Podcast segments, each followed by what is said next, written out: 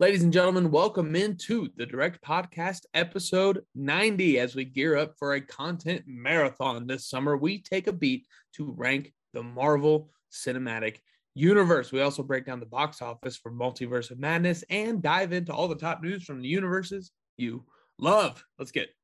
Truth is, we need new heroes. Thanks for the lesson. This is the way. In my culture, I am a Jedi. I am birthed with glorious purpose. We're all villains here. Got us united. I'm a superhero! Ladies and gentlemen, episode 90 of the Direct Podcast, the Julius Peppers episode. Of course, I'm your host, Ben Roembke, here with my co host, Content Machine, Liam Crowley. Liam, big numbers episode today. Going to throw a bunch of numbers in your face. How you feeling? I'm fantastic, man. All fueled up, ready to go with my Dunkin' Donuts butter pecan coffee. Not sponsored. I just freaking love this flavor and it's limited time. It only comes around during the summertime.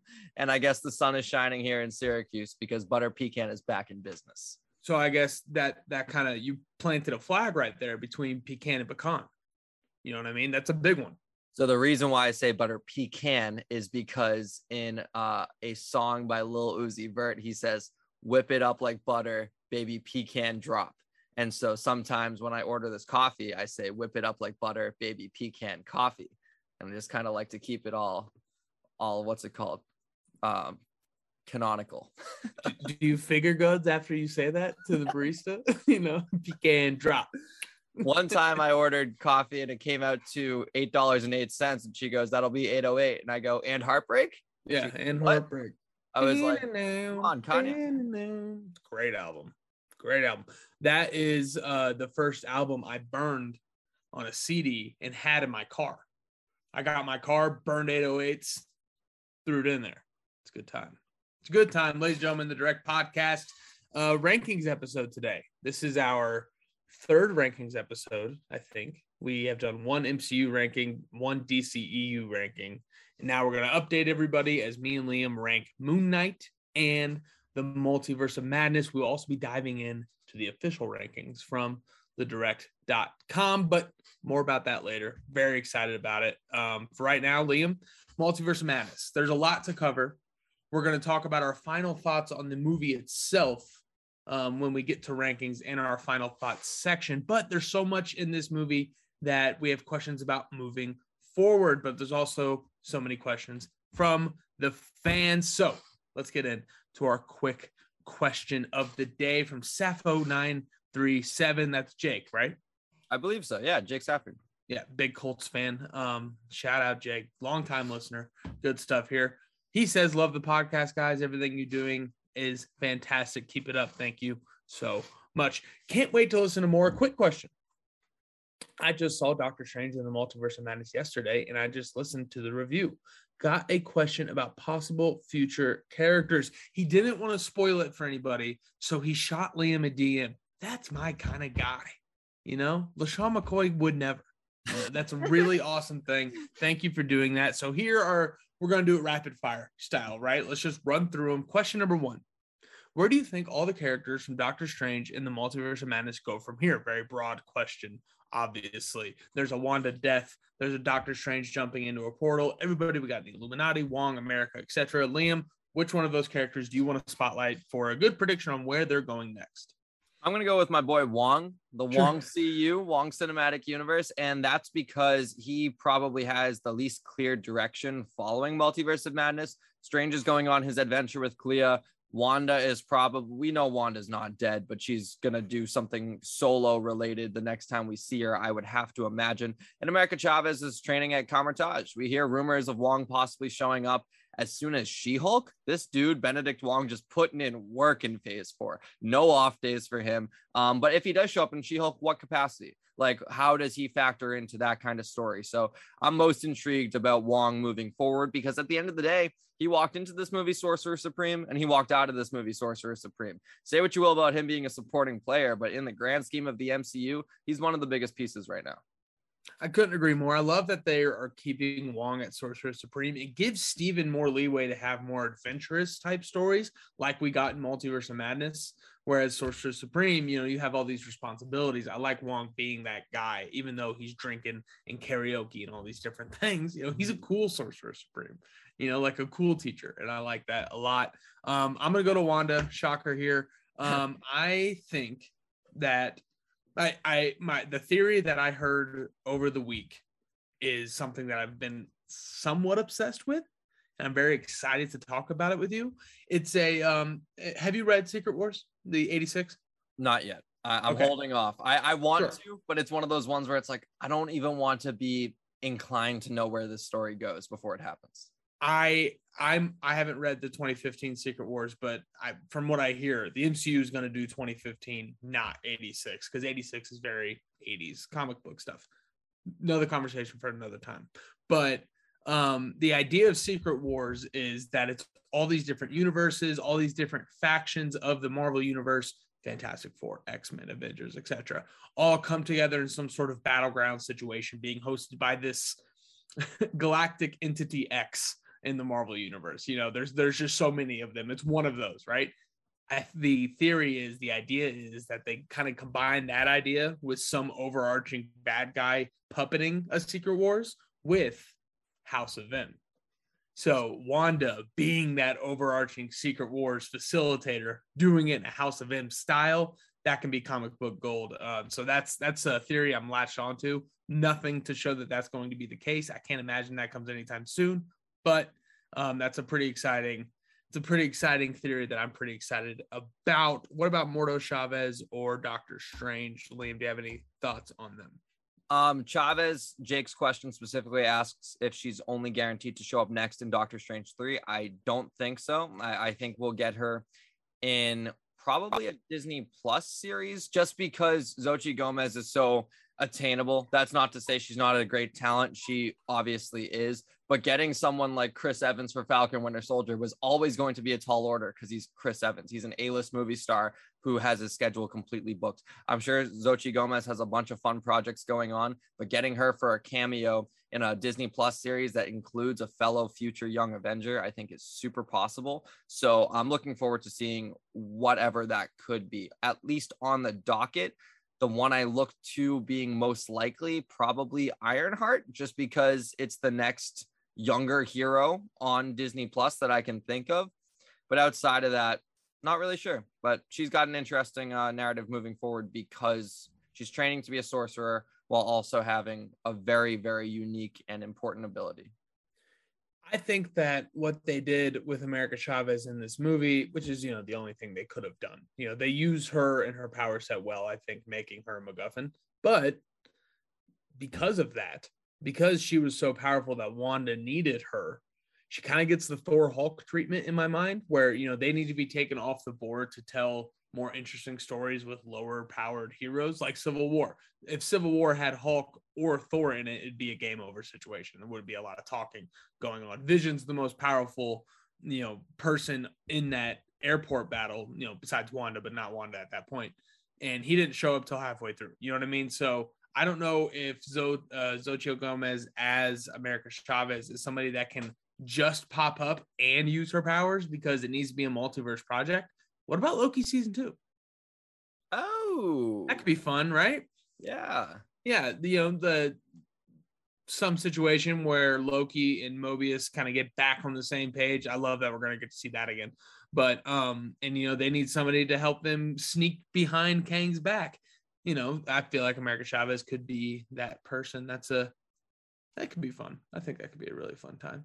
And ladies and gentlemen, that has been your quick question. Remember, if you leave a five star Apple Podcast review and drop a question in that comment, we will have it right here on the top of the show. Thank you so much, Jake. And thank you so much, everyone who supports the podcast. We can't do this without you. And, you know, because you showed up, because you came here for a reason, let's give it to you. All the top news from the universes you love. This is a real.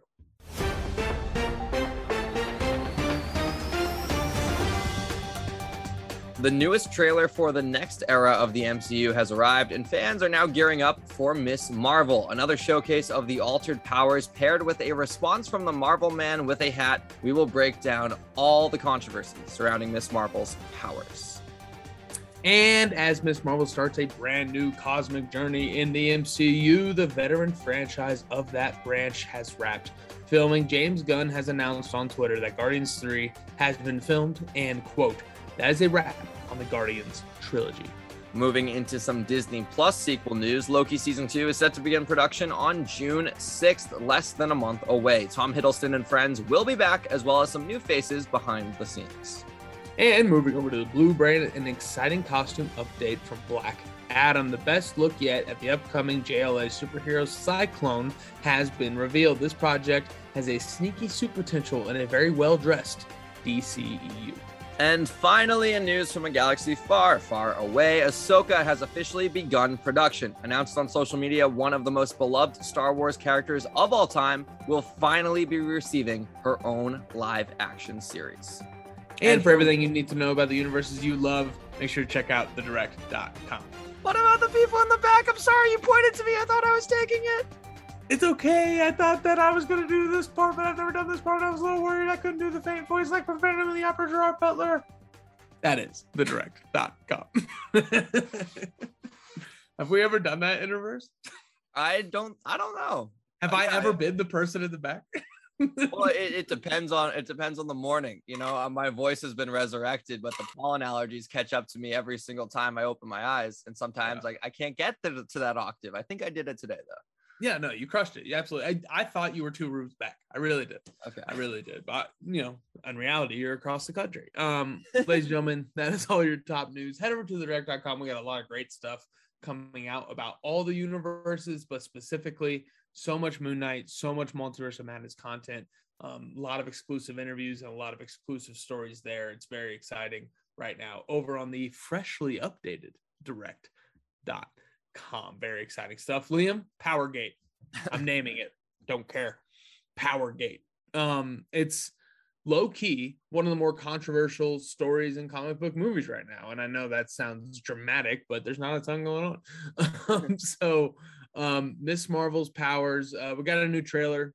Um, didn't have the energy of the first one, but I thought the vibes held true. Um, couldn't be more excited for this just because I mean Vellani seems to be um, all the way bought in and just another feather in the cap of young, charismatic, awesome actors in the MCU. What did you think of the new trailer?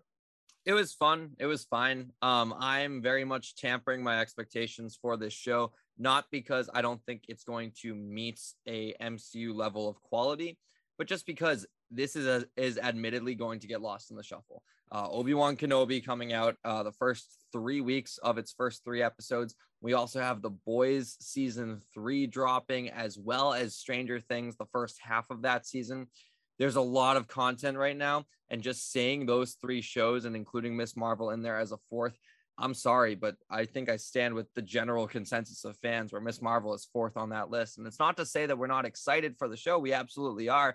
But the other shows are just so much more consequential. There's so there's so much more culminating. And this is very much a smaller coming of age story for a future young Avenger. And I'm about it. I'm glad it's happening. My most intrigued aspect of this show is Avengers Con because we're getting all these teases that we're going to get to go to a Comic Con like convention but set around the Avengers and the Avengers actually exist. And to get to see, we got a little taste of the cosplayers in Hawkeye.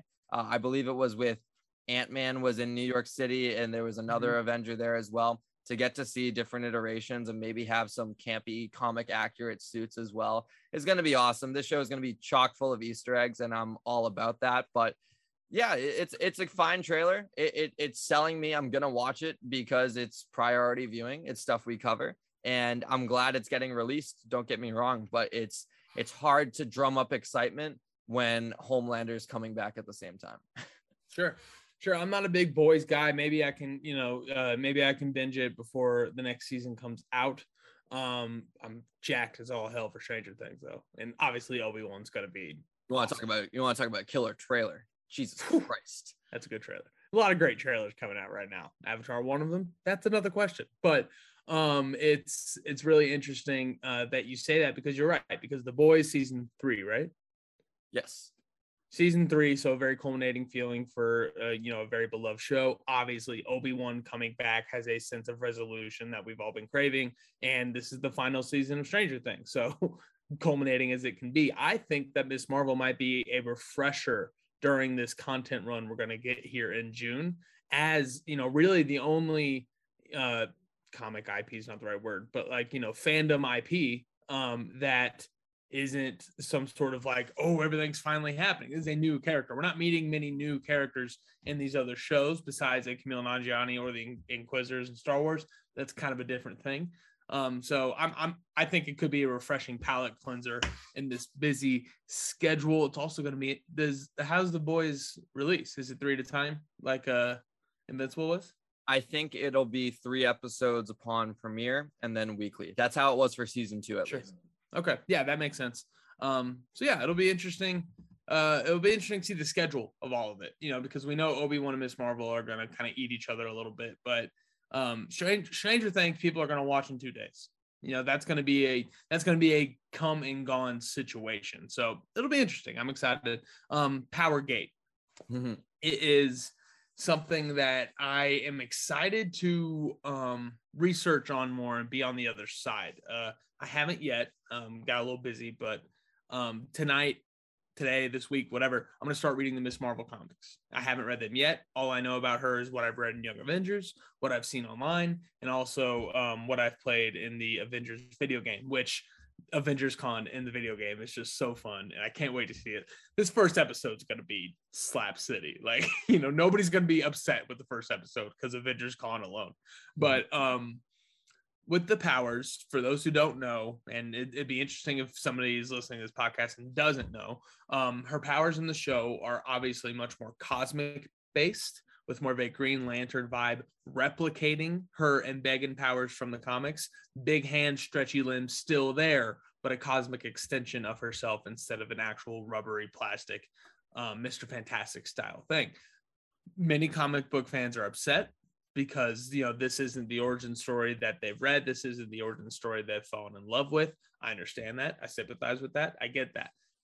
Here's where I lay on it, and um, it's it's a situation where I guess I understand being upset about it. I don't understand the reasoning behind it. And primarily that reasoning is because many comic book readers believe that if you don't have the Mr. Fantastic rubber stretchy body part aspect of Kamala Khan, then you are unable to tell her true origin story, which is a body image issue that's kind of the Miss Marvel characters, body image issues and overcoming that, and becoming your own person and comfortable in your own skin. Love that. Can't wait to see that in the MCU.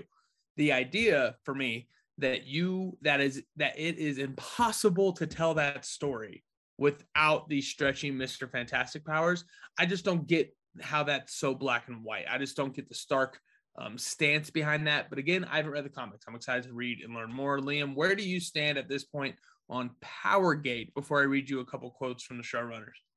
Okay, where I'm at right now is we're going to take you back to my mindset in 2013. Uh, 2013, only two Marvel films were released, and the first one that came out uh, was a little film called Iron Man 3. Uh, very contentious, very polarizing film. And I found that a lot of people hate it, or a lot of people just lost it as soon as the twist happened, where the Mandarin was no more than an actor, Trevor Slattery, and all that, and the real man behind the curtain. I panicked, but then I handled it. The real man behind the curtain uh, was Aldrich Killian, played by Guy Pearce. And a lot of people, as soon as that moment happened, a switch flipped, and they just refused to enjoy the second half of the film because the Mandarin in the comics is Iron Man's biggest enemy. I don't think anyone is debating that. You can say maybe Thanos in Avengers runs and Iron Man is leading the charge there. But in terms of solo Iron Man stories, you don't get much bigger than the Mandarin. He's also a, a villain that evolves into an Avengers villain. There's some runs, I wrote an article recently where the Mandarin takes over the world and my Iron Man has to kind of lead an Avengers charge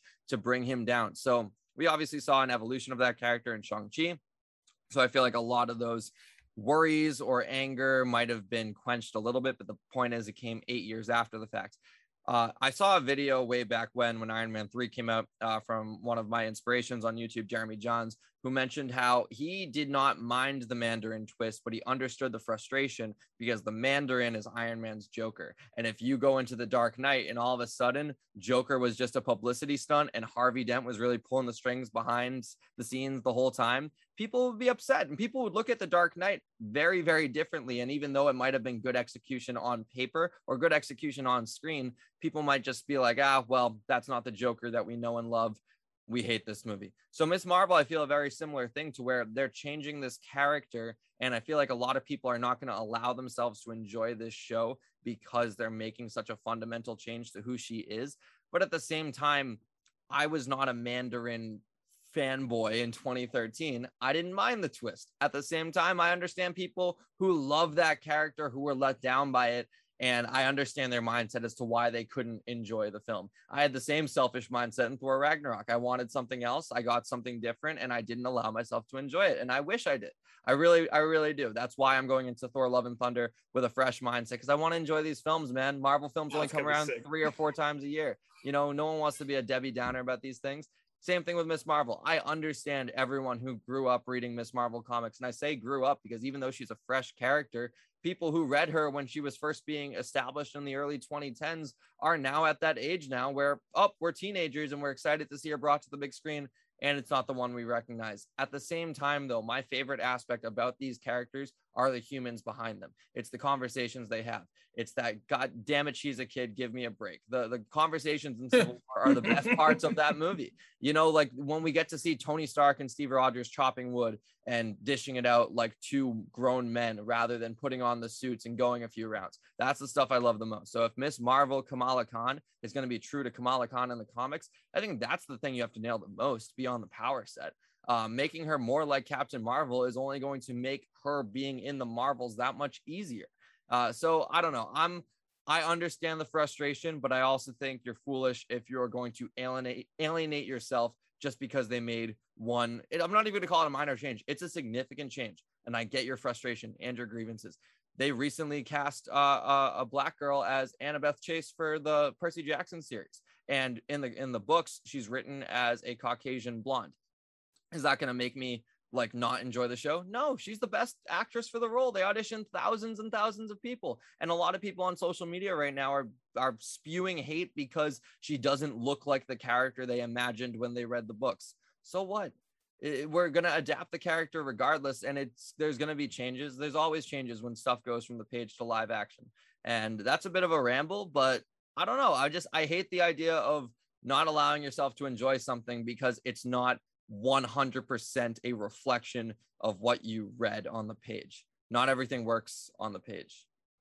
Right. And I, I agree with you. I think that it's it, it's less for me and it's less for me about people being upset about the power change. It's more so the stance that um, there's no reason to do it. Like like everybody is saying they're doing this for absolutely no reason, and and they're doing it just to piss us off. Like I, I know people aren't saying that blatantly, but to say that there's no reason to do this, I I mean I I'm looking at two quotes from Kevin Feige and co-creator Amanat, uh, Amanet, Amanet, Sonia Amanet. We're gonna we're gonna figure it out in the next coming weeks. Yeah, we are. Sure. Um, Kevin Feige, the man himself, in response to the power set thing, he says, We adapt the comments, we adapt the comics. It's not an exact translation. Kamala came out in a very specific time within the comic book continuity. She is now coming out in a very specific time within the MCU continuity. And those two things didn't match. What we will learn about where these powers come from and how they come from is specific to the MCU. So, as far as there's no reason to do it, she is going to be a major player in a very cosmic intergalactic movie next year. They wanted to give her more of a cosmic tie to make her fit better in that movie. And I understand the response to that immediately is, well, she's stretchy in the comics and she can be in space. Stretchy and in space in live action is going to look goofy. Like it's it's it's not a earned thing for this type of character yet. So they wanted to just make her more organically fit with those characters. Sonia Amanet, the co-creator of the show, she had a very awesome long quote that I think is going to win a lot of people over. I can't wait for people to read the article over on the direct.com. But um, the excerpt I pulled out is it's really fun to give Kamala different kinds of powers that feel big in scope and cinematic in a different way. We can do a lot of fun things with her. I don't want to spoil too much about how she uses her powers, but they're fun and bouncy. At the same point, the essence of what the powers are in the comics is there, both from a metaphorical standpoint and from a visual standpoint. We're doing the Embiggen fist. We're doing the elements that make her feel and look kind of crazy, but also really, really cool. I think it's going to be familiar to people, but at the same time, a different and fresh and unique way. We're getting the big fist hand. We're getting the stretchy arms. We're going to get all those different things. It's just going to look more cosmic than not. But my biggest thing I took away it is so it's easy is not the right word, but it's I think it's silly to say you can't tell a body image story without giant gross um you know Embiggen powers getting in the way. I think if they if they tell a good body image story, then what's the problem? You know, what's the issue? I think it, I, I just I, I'm excited to see how it plays out. Excited to see how people react. I just hope and implore anybody who's a Miss Marvel Comics fan, which I am about to become, she seems like Ahsoka, right? You know, you hear about her as everybody's favorite, you know, character, but you never really understand until you see it and you're like, oh, I get it. She's a badass. Um, that that too long on Miss Marvel, maybe. I'm just I'm I'm so interested at the discourse of this because um, as an MCU fan, I think we're we're all very excited. As comic fans, not just not excited, upset. So, um, speaking of upset, nailed it. Um, Guardians of the Galaxy Volume 3 is wrapped filming. I'm not upset because it wrapped filming because that movie's going to be a banger and I cannot wait for it to come out next year. But James Gunn says, quote, the Guardians trilogy has wrapped. Liam, we've talked about this on the show before, I'm sure. Let's just go back to it. Do you believe this is the end of the James Gunn Guardians era in the Marvel Cinematic Universe? Well, for starters, of course, the trilogy is wrapped because it's the third film, and trilogy means Nailed it. So, of course, that this is the end of that trilogy, the same way Civil War was the end of the Steve Rogers trilogy. Does that mean Captain America, the franchise, is done? No, we're getting Cap 4 with Sam Wilson. Does it mean Guardians of the Galaxy as an IP is done? I find that very hard to believe. I think maybe in this next era, rather than calling it volume four, we might get some subtitles. And that kind of shifts the focus of the volumes were James Gunn's babies. And now we're going to do Guardians of the Galaxy something something Adam Warlock. Like I, I don't EP. know. Like exactly. like I, I don't know. Guardians of the Galaxy EP. Guardians of the Galaxy the mixtape, honestly. Yeah. Drop that. Um yeah. Guardians of the Galaxy unreleased SoundCloud beats. Let's let's the drought. the Guardians of the Galaxy, the drought. let's get that going. But yeah, out of what the roster looks like moving forward, I really don't know. I think there's gonna be a lot of death in this movie. Uh, Dave Bautista is teasing that this could be his last time playing Drax and I would believe him because he just seems a little burnt out from the Marvel movies. He's someone who, you know, when wrestlers translate to Hollywood, a lot of them, like The Rock and John Cena, strive for the big blockbuster, action driven IPs. Bautista has always seemed like someone who likes doing some more of the art house films. He's been in Blade Runner, he's been in James Bond, he's been in Dune. Like, I think he wants to do more independent projects moving forward. And I think he's a little burnt out from Marvel. So uh, maybe Drax dies, maybe Drax is retired, maybe Drax goes back to his home world. We don't know what happens with Star Lord moving on from here. How is Gamora going to get brought back into the fold? Either way, I find it very hard to believe they're going to wrap the narrative of the Guardians of the Galaxy franchise in this movie because there's so many players. It's so much easier to have Iron Man 3 theoretically the way that movie ends he doesn't ever have to come back into the fold. He retires, he throws his arc reactor into the ocean, and that's it. And then they bring him back and they explain it and all that. But because we have like eight or nine players on the board here, it would seem a little convenient for all of their stories to be wrapped at once. So I think this will be the concluding chapter for some, but really just the beginning for a lot more. Yeah, and um, you know, just speaking on that Iron Man 3 comparison a little bit, I hope they don't play it like a goodbye, but we can explain them back if we want, because that, I mean, that's a big issue I have with Iron Man 3 is that the final act does feel like a goodbye, where in theaters at the time and also on rewatch, I just know it's not. So it doesn't hit very well for me. But um, as far as like bringing these characters back, I mean, the Guardians IP is Disney Plus gold. I think you know with with so many different creative locations and factions you can build off of it. The budget's going to be a question, but I mean we we'll we'll see what happens with Miss Marvel. Probably the most heavy CGI Disney Plus show so far. Aside Loki, I guess. Yeah. She Hulk. Yeah, no, you're right. She Hulk. It's definitely gonna be She Hulk. But I mean, look at how beautiful the TVA was in Loki and how amazing the sets were. We have our comments on Lamentis. It's not how Lamentis looks, it's how Lamentis feels that we don't like. And um, and that's a different thing. So um obviously I want to see James Gunn keep making these movies. I don't think he's going to. Um, I think this is going to be him saying goodbye to this IP. Um, you know, he'll have executive producer opportunities forever with Marvel, not just with Guardians. Any movie he wants to be executive producer on, they will give it to him because he is the brain that they want in the room.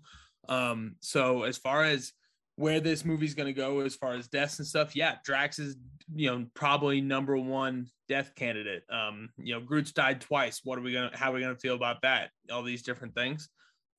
The idea that we're going to focus on Rocket here makes me think that I know this movie's going to be funny. I like James Gunn humor. He's made four comic book projects that I find genuinely hilarious. So I'm just going to trust it's going to be funny. If they focus on Rocket here and the emotional turmoil of him, it's to be a sad movie, Liam. this is going to be like it was Quill in the first one, it was Yondu in the second one. Now, you know, here we're at with Rocket finally getting his story fleshed out. I am worried for our sweet boy, Liam.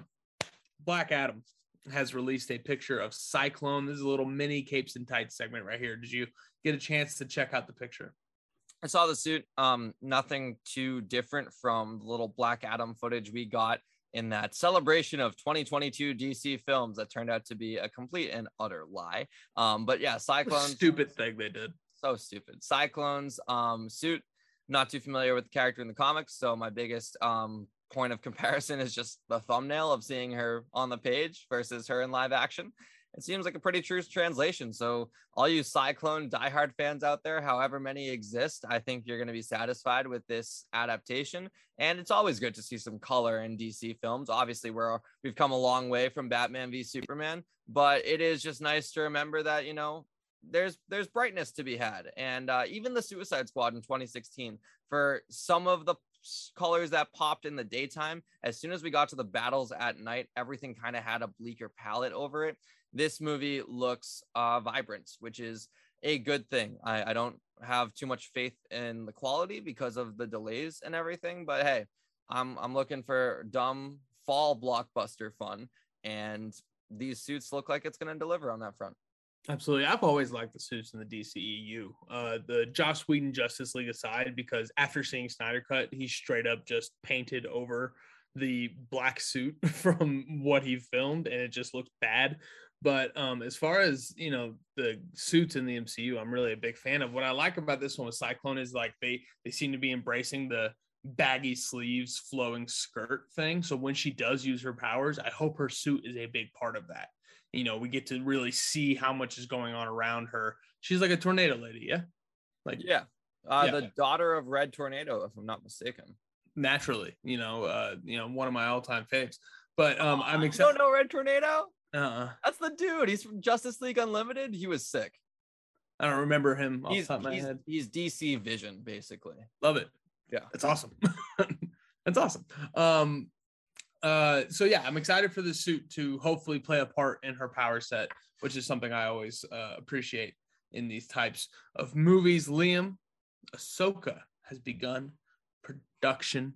Um, I talked about her earlier with Miss Marvel. Ahsoka straight up was um, me learning that I need to listen to people when they tell me how great a character is because you hear all the time from Star Wars fans who watch the animated stuff how great Ahsoka is. I've heard that for you know like the last 10 years or whatever at this point. And um, you know, obviously I, I never said no, she's not because I had never seen it, but I'd never understood what the big deal was.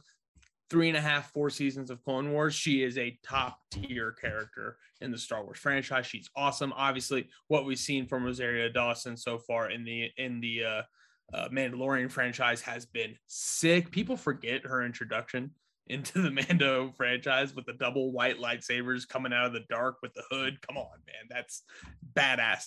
Um, production has begun. Want to get a hype check from you. Um, they released the director's chair with the logo and the Dave Filoni hat hanging off the side. Very cool. Um, you know what? What's your where's our hype levels right now for Ahsoka as it begins production? Yay! It's happening. Yay! Hell yeah! I mean, the reason why I say that is because I feel like Star Wars. We we say this all the time. I believe we ranted about it on what what day was it? There was a day we, we were where it was ahead of an uh, of an investor call or a Disney Plus day or something where we were like, please don't announce any projects unless you actually have production schedules ready yeah. and waiting and you know when this stuff is going to happen. We have barely heard any updates on the acolyte. We don't know what's happening with lando. Is it animated? Is it live action? Is it donald glover? Is it Billy Dee Williams? Who knows? Ahsoka actually filming now and, and staying true to its release schedule and hopefully being ready to air as soon as sometime in 2023 is such a good thing. And my anticipation, I, I haven't fallen in love with the character yet, but I do know Grand Admiral Thrawn's going to be in this in some capacity, and his live action translation is going to be amazing. Uh, and yeah, I'm I'm stoked for this show. Uh, I'm looking forward to it, and I'm just glad it's actually getting rolling on production. Couldn't agree more. I was I was racking my brain to think of a Marvel comparison for when like they tease a project that we are instantly excited about. Um, and I was thinking like 10 rings, that kind of thing. That was a really exciting reveal. But you know what the best example is? Book of Boba Fett.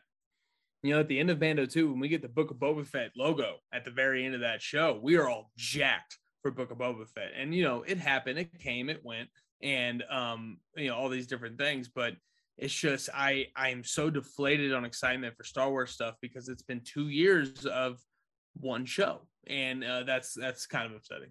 We're so getting Ahsoka and Obi Wan, aren't we?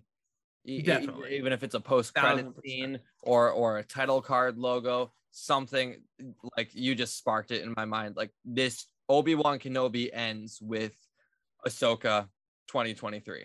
I think that's something that can confidently set in stone that this show will be ready for 2023. Yeah, that's that's gonna be dope. That's gonna be really cool. Because also you have the crossover with uh, Hayden Christensen. He's gonna be back for exactly. Ahsoka. We don't know. Well, no, it'll just be flashbacks, I assume, because it's taking place post Return of the Jedi, if I'm not mistaken.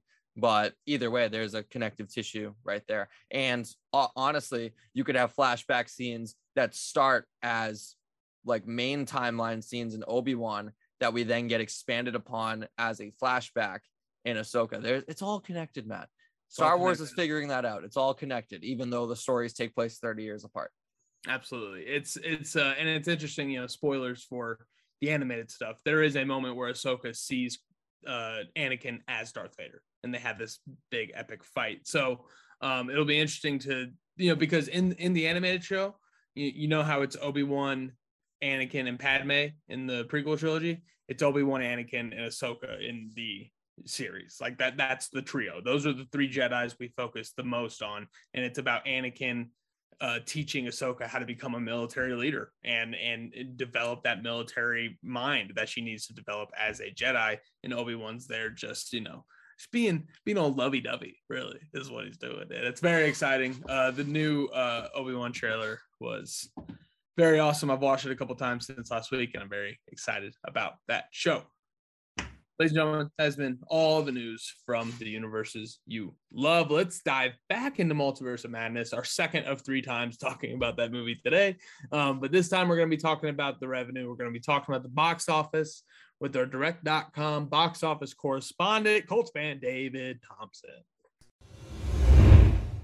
Ladies and gentlemen, another movie has come and gone. Popcorn has been eaten, tickets have been bought, candy and soda have been consumed, and it is time to break down the numbers. Let's look at the results on the financial side of things. The box office report for Doctor Strange in the multiverse of madness, the first Marvel Cinematic Universe film this year, not the first Marvel movie this year, the first Marvel Cinematic Universe movie this year. That is something that I hate saying out loud. Liam, big movie, big numbers, lot to handle, a lot of things to move around. Me and you, two strapping young men. We can push this thing if we really try, but let's get some help. Let's let's get a third shoulder in to get this thing up the hill. Ladies and gentlemen, our box office correspondent, the host of the Cinema Spending podcast, Colts fan David Thompson. David. Hey everyone. Um, happy to be here. This has been Multiverse of Madness has been a movie that we've all been waiting for. The listeners out there, us three here, talking about the box office, me always coming on here. Um, since No Way Home, I think Morbius was kind of a sidestep. Hmm. Uh, the aforementioned Marvel movie that's not in the MCU. That was a fun little wrinkle to throw in that abomination. But this is really the biggest so far in 2022, the biggest movie that we want to talk like the biggest box office potential to talk about. And it it might live up to the hype. It's kind of debatable, but it's really doing well so far. Thank you guys so much for having me. Well, David, thank you so much for coming on. We always want to bring the experts in when there's stuff going on that, you know, I, I, me personally, with these box office segments, I love learning stuff about the box office, about the numbers, about the trends, and it just it helps me be a better moviegoer, and it helps me kind of gauge off the top so I can stop making terrible predictions when we do the box office prediction thing. Um, so, uh, without further ado, let's dive right into it. David, will you please do me the honor? Of breaking down the opening weekend numbers for Doctor Strange and the Multiverse of Madness. Okay, so Doctor Strange. First off, let's just round of applause at home, everyone listening for Liam Crowley. He came let's on go. Cinema Spending last week. He predicted exactly the opening weekend, which was 185 million dollars domestically. Um, absolutely nailed it. I was way off at 205. Um, it was adjusted Monday to 187.4 because on Sunday they just it's technically an estimate, but it's always right there. Um, it's already past 200 million now uh, in the following days, up to date. So it is a success. Now, here's the kind of thing I wanted to break down immediately with the domestic box office opening weekend. A lot of people uh, leading up to the movie, it was trending upward. Um, from early projections in April to when it opened up in May, it was always projecting and trending upward. And when it released, so that to me, that was that, that that's what made me predict on my podcast and on the direct.com's article 205 million because it was it was always trending up, up, up, up, up, and it didn't really keep going up. It kind of stopped at 185, which I, there's a lot of factors, obviously, to the box office. Um, I would say the main one for this one is the word of mouth, the critical reviews. Um, and they're not terrible 75% Rotten Tomatoes right now. Uh, it's just the general word of mouth, I would say. Ma- made it not get to that upper echelon, fantastic two, $200 million mark. Uh, a couple things I wanted to point out. It's the, it's the 11th highest domestic opening of all time. I mean, this is a huge success. Seventh for the MCU, which do the math, how many uh, MCU films are in the top 11. And it's unbelievable. Internationally, it's doing fantastic. That to me is, I think, the main story here, where this is a immediate global success. Um, as of recording, as of today, it's gonna it's passing 500 million dollars globally as we speak right now. Um, opening weekend, it did 265 internationally. That's mainly coming from countries South Korea, United Kingdom, and Mexico. Those were the two. These were the three leaders um, for the international box office. And just in general, it's a huge success. I had my own personal ideals for what the movie itself and what the box office could be, but taking a step back, looking back at Doctor Strange 1 making $85 million opening weekend to now Doctor Strange 2 6 years later making over $100 million more, you have to be happy with that. Disney's ecstatic about that and we'll see where it continues.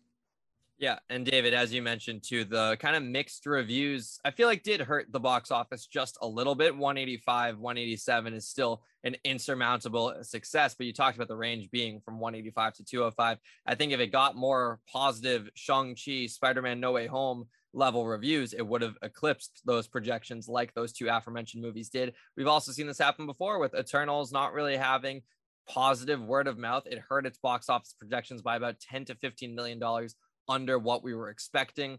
And as we saw with Shang-Chi and Spider-Man 2, it wasn't just the domestic opening weekend that was helped by good reviews. It was their entire theatrical run. Obviously, they went on absolute tear. Shang-Chi basically saved movie theaters, as we like to say on the That's podcast. Right. And Spider-Man No Way Home, I believe, is in the top five worldwide grosses of all time as of right now. So with that being said, kind of mixed reviews, but still a very hefty amount of box office revenue opening weekend. Do you think that this movie has legs? And if so, what do you think we're on track for worldwide final gross? I would say worldwide final gross. We're already we're, we're surpassing half a billion. I think I'm going to stick to my original prediction, which is 1.1 billion. That's where I'm sticking to. Um, domestically, we'll see. My domestic um, prediction would be lower than I initially had it, but in general, um, I think it'll still get that billion dollar mark. Which let's have some a little perspective. Um, look, I wrote about this um, on Sunday when the first initial report came out. For Disney, Marvel Studios, 2021 was shaky at best, right? Black Widow, Shang-Chi, and Eternals. It was shaky for everyone, though. Everyone was experimenting. Everyone was trying to figure out what to stream, what to put in theaters. Were theaters safe? People didn't know what to do. And all the box office numbers were subpar to our standards, to our 2019 standards for sure. Then Spider-Man No Way Com- No Way Home comes out. For Sony, booming, unbelievable success in the green. Marvel Studios and Disney only get a quarter of those earnings, right? That was their initial deal that they would put up a quarter of the money, 25%, and then they would receive 25%. So it's still great for them, right? It's still fantastic, but they're not getting all of that. They're not reaping all of the monetary benefits that they are now from a Doctor Strange in the multiverse of madness. So I think just for a little perspective, like there's a lot of weight on this movie from that point of view because there was three MCU movies in 2021 which didn't live up to the normal 2020 or sorry, the normal MCU standards. And this one, a May release, first time in 3 years, it's doing great. And what it's going to do in the future, I would say for week 2, I have it dropping about 60%. Um, I could see a world where it drops further uh, based on word of mouth. But I'm at about 60%, which might sound steep, but that still makes it has it grossing 70 about 75 million dollars next week uh, or this this upcoming weekend, which I think is very fair, and I think that's around where it will be. Um, and like I said before, uh, I think about oh, it'll cross that billion dollar mark. I hope, and we'll see. I mean, the Batman in 2022 didn't get really near there, so it all depends. I think one thing to factor into with the legs you mentioned, Liam, is they're being a little i don't know if you guys have read anything differently but they're not really being clear as how long this is going to be in theaters for um, which i think is a smart move by studios in these upcoming this year and maybe even next where is it coming out in streaming in 45 days? Should i wait? I don't know if there's that question right now for multiverse mass. I think people it's being marketed as in theaters and we have no idea how long it's going to be in theaters for without VOD and Disney Plus and the rest of it. Because right now everything's being shaken up all over Hollywood, every studio. Yeah, and and it's such an interesting thing with just the state of Hollywood, the state of movies, the state of the box office, because of the COVID nineteen pandemic and because of the um the way we waded back into theaters before Shang Chi saved everything um, you know the the theater window is shorter and people uh, general moving fans are under the understanding this is going to come out on streaming sooner rather than later compared to what it used to be. Do i need to go or not? And that's where that word of mouth thing really comes into play in a big way. If people aren't ranting and raving about the movie like they did with shang-chi then people are going to do that risk reward calculation in their head i just want to point out a little preview into our direct ranking segment coming up you know, there are three movies in the bottom half of our ranking that hit a billion dollars, and that is Captain Marvel, Iron Man 3, and Avengers Age of Ultron. Word of mouth did not stop those three movies from getting to that billion dollar mark, despite being in the bottom half of at least our website's MCU consensus rankings. David, you know, you've seen the movie, we've seen the movie, we've reviewed the movie, you've reviewed the movie. How do you see the just the the conversation around multiverse of madness playing in to the box office throughout the month of May, especially knowing the buzzsaw coming up in theaters.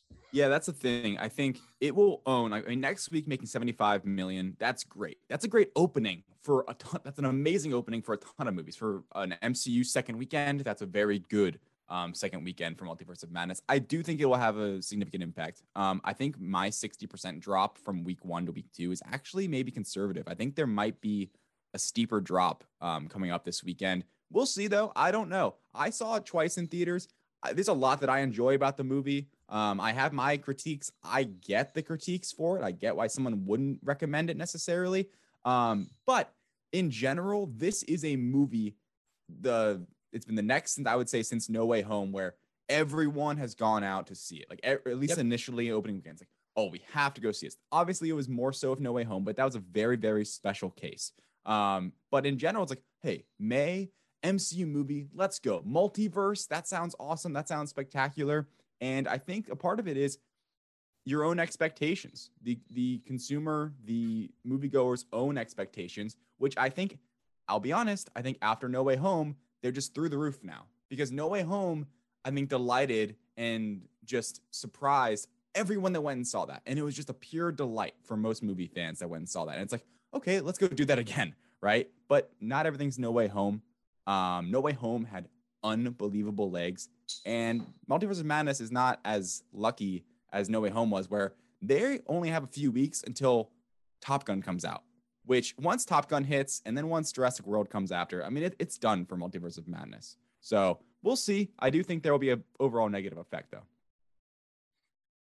And I think that um, it's just so crazy to think about how much the schedule really matters. This is why uh, dates move so much. You know, if Multiverse of Madness was this No Way Home thing, where you know we all saw it, it was everything we expected it to be, and we're telling everyone that we know to go see it in theaters. Now, I will say this is a movie you should see in theaters. It's yeah. big, it's colorful, it's so loud, and you know, something you should definitely see on a big screen. But it's not the quality of the movie driving people in.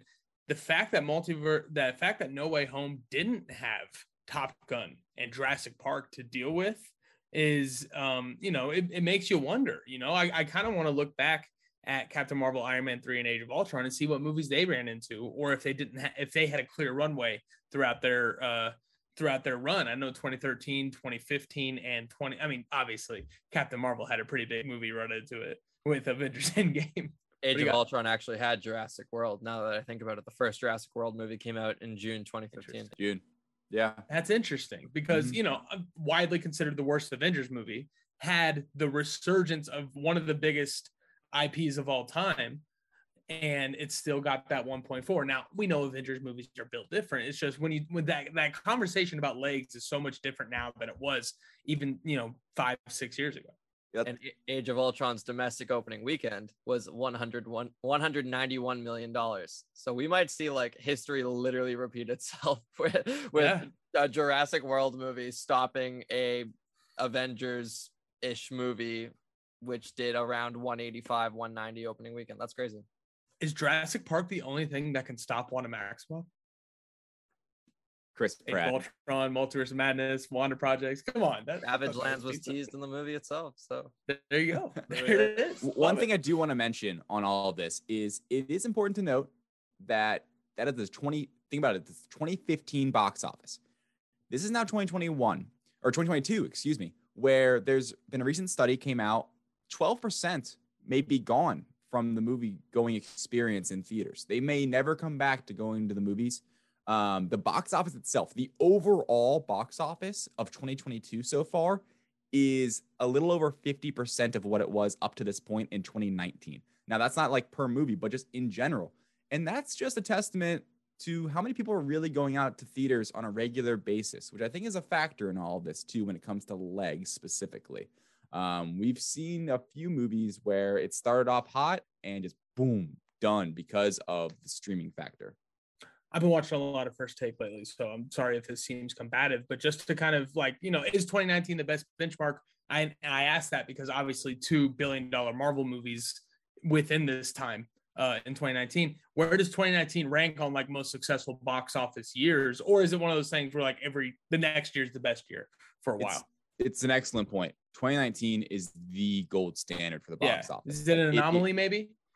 Um, I don't know about an anomaly, but it was growing to that point, I would say, where 2019 was like there was so much success, so much money to be made at the box office, record setting in general. but it was growing to that point and we are still we're, we're digging ourselves out of this hole still it's it's critical to continue to think that Sure. way because just how many movies are even playing in theaters as compared to what it was in 2019 is completely different never mind how much money they were making Yeah, 2015 is up there too because beyond Avengers and beyond Jurassic World, we had Yeah. Force Awakens, which was a juggernaut Awakens, in. December. I'm pretty sure Furious Seven was also that year. There's there's a wild statistic about how many seventh installments came out in 2015. Creed was up there too, technically being the seventh Rocky movie that was released in 2015. Like I mentioned, Furious Seven. Jurassic World, the first one, which eclipsed Avengers. It was the highest grossing Which opening did amazing. of all time. Yeah, Yeah. It, it beat Avengers Avengers one's opening weekend box office record, which is One of the crazy. best trailers. insane. Jurassic World. 20, 2015, 2019, and honestly, sneakily 2018 too, because that in the first half had Black Panther and Infinity War. You know, first five Yeah. months alone, both did over a billion. And Pixar had a run there. In, Oh, yeah. uh, uh, in there as That- well. And, that and Incredibles obviously, 2 or it's- Toy Story 4. I think so. Yeah. One of the I think two. it was Incredibles too. Mhm. Either way, also it- had animated movies not being in theaters right now, specifically Disney and Pixar, such a different vibe for just overall box office numbers, which is such a crazy thing to think about. Um, all really like I, I'm excited for Multiverse of Madness. I do hope it hits that billion because it it does just show how these big spectacle movies just bring people in. This to me speaks to just how good No Way Home was because like there was no questioning like like that that was a movie that just had everything going for it and it paid off it'll be interesting to see if multiverse madness can follow it up liam do you have any other questions for david about the multiverse of madness box office I'll, I'll give him. I'll give him one more uh, because I, I like where we're at right now. David, on cinema spending, we chatted about where Multiverse of Madness is going to fall in terms of Marvel's box office releases this year when it's all said and done. I think we both had it at number three, and we or two. Either way, we both expect um, it to be eclipsed. Do you still hold true to that prediction? a billion percent. I agree. I Wow. I I think it will definitely get eclipsed by Black Panther because on on full like clarity. So on the podcast, me and Liam said that it was going to be Black Panther number one. These are the 2022 MCU releases, box office. Black Panther, Multiverse of Madness, then Thor. I think Multiverse of Madness has a chance of being number three now. I had it at two. Um, I am fully confident because I I genuinely believe that there will be more of a wait. Thor is really good, and this is just a this is a I, just what I suspect. Wait, Thor is really good, and then then people go out and see it. This was this was super hot to begin with, and I do I see it getting cool really quick. Where it's like, let's everyone go see this. We have the expectations, uh, like the expectations were at No Way Home levels, and then it's like, oh, that wasn't quite No Way Home. I think it, I think it switch a little bit where I def I definitely believe Black Panther will beat this overall global box office, and I think Thor might too. It's uh man thor's going to be such a big one just because it's the opposite uh, it isn't the opposite until we see the movie but how many common mcu fans favorite mcu movie is ragnarok? You know just because it is so fun. And you know that's that's going to create such a buzz as we get up there plus just the people supporting it. Uh david thank you so much for coming up and letting us know what's going on with the numbers. I can't wait to see where this one lands I think by the end of the month we'll have our idea, and then you know it's Top Gun season, and then we're on to just popcorn, popcorn, popcorn for the rest of the summer. Very exciting for all of us. David, where can the people find you, read you, and listen to you talk about the numbers of the universes you love? Yeah, you can find me on Twitter at David Thompson. That's two A's in David. Um, find me also writing articles for the direct.com. Uh, I've written up reports just recently on Doctor Strange and Multiverse of Madness box office with some interesting insights in there. Um, and then also Cinema Spending, my podcast, uh, which is a movie business podcast. Liam and Matt have both been on there a couple times each now. Um, so come check it out. It's a great time. I'm trying to make movie business fun for film fans. That's really the goal. Um, trying to kind of break things down in a way that makes sense, but also in a way where people that love the numbers and love box office can really dive in and have some fun with these conversations. I've had some great guests on there, so go check it out. Um, I'll be very excited to see where this ends up. And all summer long, right? This is box office season once the summer begins. So it'll be really, really interesting now in 2022 to see what happens at the box office. You heard it here first, folks. Go check out Cinema Spending. Thank you for coming on, David, Liam. Let's rank some shit. Let's rank, baby. Welcome into my favorite thing about the universes you love rankings. And I know that people, there's going to be people out there and be like, well, why can't we just enjoy the movies? Why, why do we have to rank everything, compare everything? Because it's fun, because it does allow us to kind of plant our flags and our favorites. Um, you know, with the MCU specifically, it's easier to do rankings and not shit on other projects, more so bring other projects up to the top and praise them for what they are, which is typically awesome. Today, we will be adding two new projects to our rankings list Moon Knight on Disney Plus and Multiverse Madness, currently in theaters for a little bit more expensive than you may have thought. Um, so basically, how this is going to work me and Liam have our 34 project overall rankings between movies and TV shows. We're going to be ranking Moon Knight, Multiverse Madness within those rankings. So when you hear a number, it's out of all 34 projects, movies, and TVs combined. And then we'll be diving into the direct official rankings, which is separated between movies and series, but more on that later. Liam, Moon Knight has come and gone. We've had a week to sit on it. And, you know, we gave our overall thoughts last week. We talked about the finale a lot last week and a little bit about the show as a whole. But I um, want to give you an opportunity right now, after sitting on it for a week, after reading Twitter, after kind of marinating, what are your final thoughts on the entire first season of Moon Knight? I need to rewatch this show during a content lull because I admittedly did not enjoy this as much as I wish I did, just because I am kind of experiencing a little bit of Marvel fatigue, which is so odd, right? Because we we waited how many weeks between No Way Home and Moon Knight? Like a good almost three months, like 12 to 16 weeks, however long it was. But for whatever reason, this show just did not have the momentum that the 2021 Disney Plus releases had. And I look at our WandaVisions, our Falcon Winter Soldiers, our Loki's, they all just every single week commanded the conversation. And Moon Knight, you know, flirted with that on a couple episodes, but not to to the degree that we had last year. So this is a show that I definitely need to dive into again with an excitement. Uh, not that I didn't have an excitement, but it felt almost obligatory to to watch this every Wednesday, and not that I didn't want to, but it being the first thing I did to start my Wednesday. Probably if I was just watching as a fan, maybe it's more of an afternoon watch. So yeah, uh, I, I very much enjoyed it. I love what they did with uh, the character study of Mark Spector, Steven Grant, and even Jake Lockley at the end. And I'm looking forward to seeing how he factors into the greater MCU moving forward because that's something I love uh, about this show is how much it committed to being standalone, how much it committed to only name dropping Madripoor and seeing books in the background of New Asgard and Wakanda and having no significant through line connection to the greater MCU. That makes him moving forward a, a character of intrigue. And I think that was a good and bold decision by the directors Benson and Moorhead.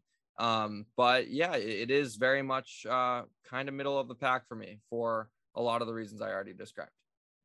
Yeah, um, I, I share a lot of the same sentiments when I look at where this does end up in my rankings, like where I kind of how I do this is, you know, I try to break it down into tiers. I throw it in a tier I think it fits, and then I work within those different movies and projects. Um, what this show did for me, mostly on a positive note, um, is introduce a new character into the MCU that I cannot wait to get more of. I think we have gotten more a more fleshed out origin story as far as like how much we know the character than maybe we ever have. You know, like we know so much about Steven, we know so much about Mark, we care about every single one of their motivations at this point. And that's a really awesome thing that this show did. But where it falls in my rankings is uh, surrounding other projects where you know the the maybe the plot wasn't as interesting as I wanted it to be, or maybe the action wasn't ex- as exciting as I wanted it to be. There are flaws, but at the end of the day, I'm excited to see more of this character. There's more projects like that than not in the MCU. So it's going to fall in there for me as a, you know, uh, as far as like plot and story and villain specifically, I was really let down by the Arthur Harrow stuff. Um, you know, all those different things. I think it is mid tier. I think it's, you know, low, low mid tier as far as just how interesting it was. But what bumps it up is how excited I am to see more of this character. I liken it to Eternals a lot in that way, where there were a lot of plot and story decisions that I didn't love in that movie. But at the end of the day, I can't wait to see more of these characters. So I think that's an accomplishment um, in a cinematic universe. Liam, here we go. Where are you ranking Moon Knight in the Marvel Cinematic Universe? I was hoping you can give me the two projects behind it, where it falls, and then the two projects um, it is just behind itself. So it comes in at number 16 for me, which is Wow. right up. This is overall too. This is within all of Marvel's projects, both Disney Yeah. Plus and cinematic. Um, behind it's number 18, Captain America: The First Avenger. A lot of fun uh in that film, but not exactly a incredible story that that warrants being in like a top 10. Number 17, Eternals. I, I really enjoy that film. Um, it's just it it's a really good story, I feel like, but suffers from being not the best MCU movie. Uh, something that I know we've both uh, spoken at large about. And then with Moon Knight at 16, the two projects ahead of it, uh, number 15, Black Panther, and number 14, the first Iron Man. Nice, nice. Uh, yeah, that's. I, I like the company it's in. You know, you're holding it in high standard, putting it with Black Panther and Iron Man, and in that little trio. Definitely the like as far as like those three, Iron Man, Black Panther, Moon Knight. Is, is there a pretty big gap between Black Panther and Moon Knight for you, or is it closer than you might think? There's a quality drop off between 15 and 16 for sure. Tier break. Yeah, yeah. tier break. Awesome. That's great. Yeah, that's uh that's I, I like when a project comes in at the top of a tier because you know that that you know it's not it's not everything I want it to be, but it did a lot of great things. I like that for you. Um, I am bringing it in at number 22.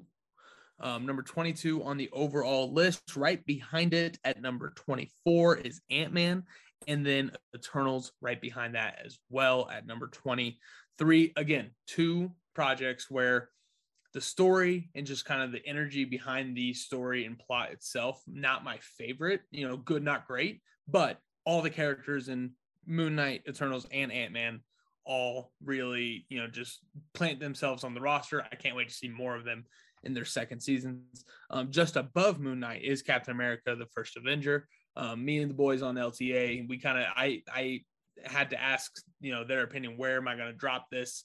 Um, you know, right behind First Avenger for me, I think feels good because again, that's another one where the story and the plot maybe, you know, aren't as great as other things, but the character being introduced, I'm excited to see more of is Steve Rogers, and you know that's that's tough to beat. Um, and just above that um, is the Falcon and the Winter Soldier at 20. So it goes Falcon, Winter Soldier, First Avenger, Moon Knight, Eternals, Ant Man for me, um, and Moon Knight drops at number 22. Liam, within the series of the Marvel Cinematic Universe, where does this drop for you compared to WandaVision, Hawkeye, Loki, Falcon Winter Soldier, and What If?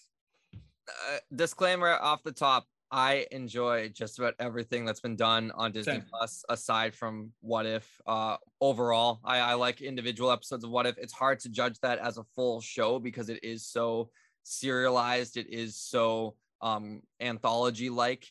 So What If is number six for me. But in terms of the live action shows, it does come in at number five behind Falcon Winter Soldier, WandaVision, Loki, and Hawkeye.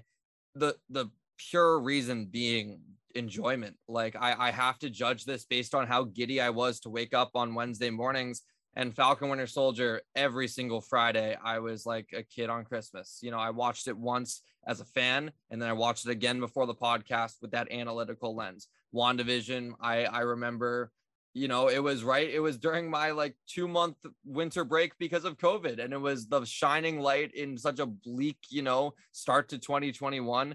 Loki was incredible. The season finale happening on my birthday was so wild. And then Hawkeye, too, just so many great moments, so many great small story world building moments uh, that somehow made a, a time when we were all thinking about Spider Man so uh, valuable on Disney Plus on the smaller screens. So, Moon Knight, unfortunately, at number five, and that's not to say like all I enjoy all these shows. I, I love all these shows, honestly, love with the capital L, but the reality is my my buzz to wake up for it was not close to what it was for at least Falcon, Wanda, and Loki. Those three were, oh my god, it's Wednesday. You know what that means. Moon Knight, it was, oh, it's Wednesday. I'm, I'm yeah, I'll, I'll check it out. You know what I mean?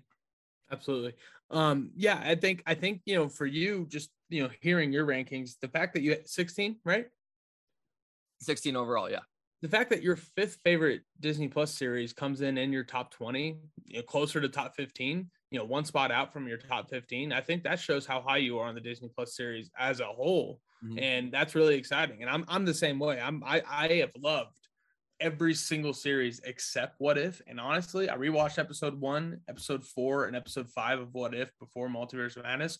All a blast, all an absolute blast to watch out of nowhere. You know what I mean? Like, you know, having to sit down and watch it and review it that day, maybe not as fun, but just throwing it on, you know, a Captain Carter cartoon, that was really fun for me.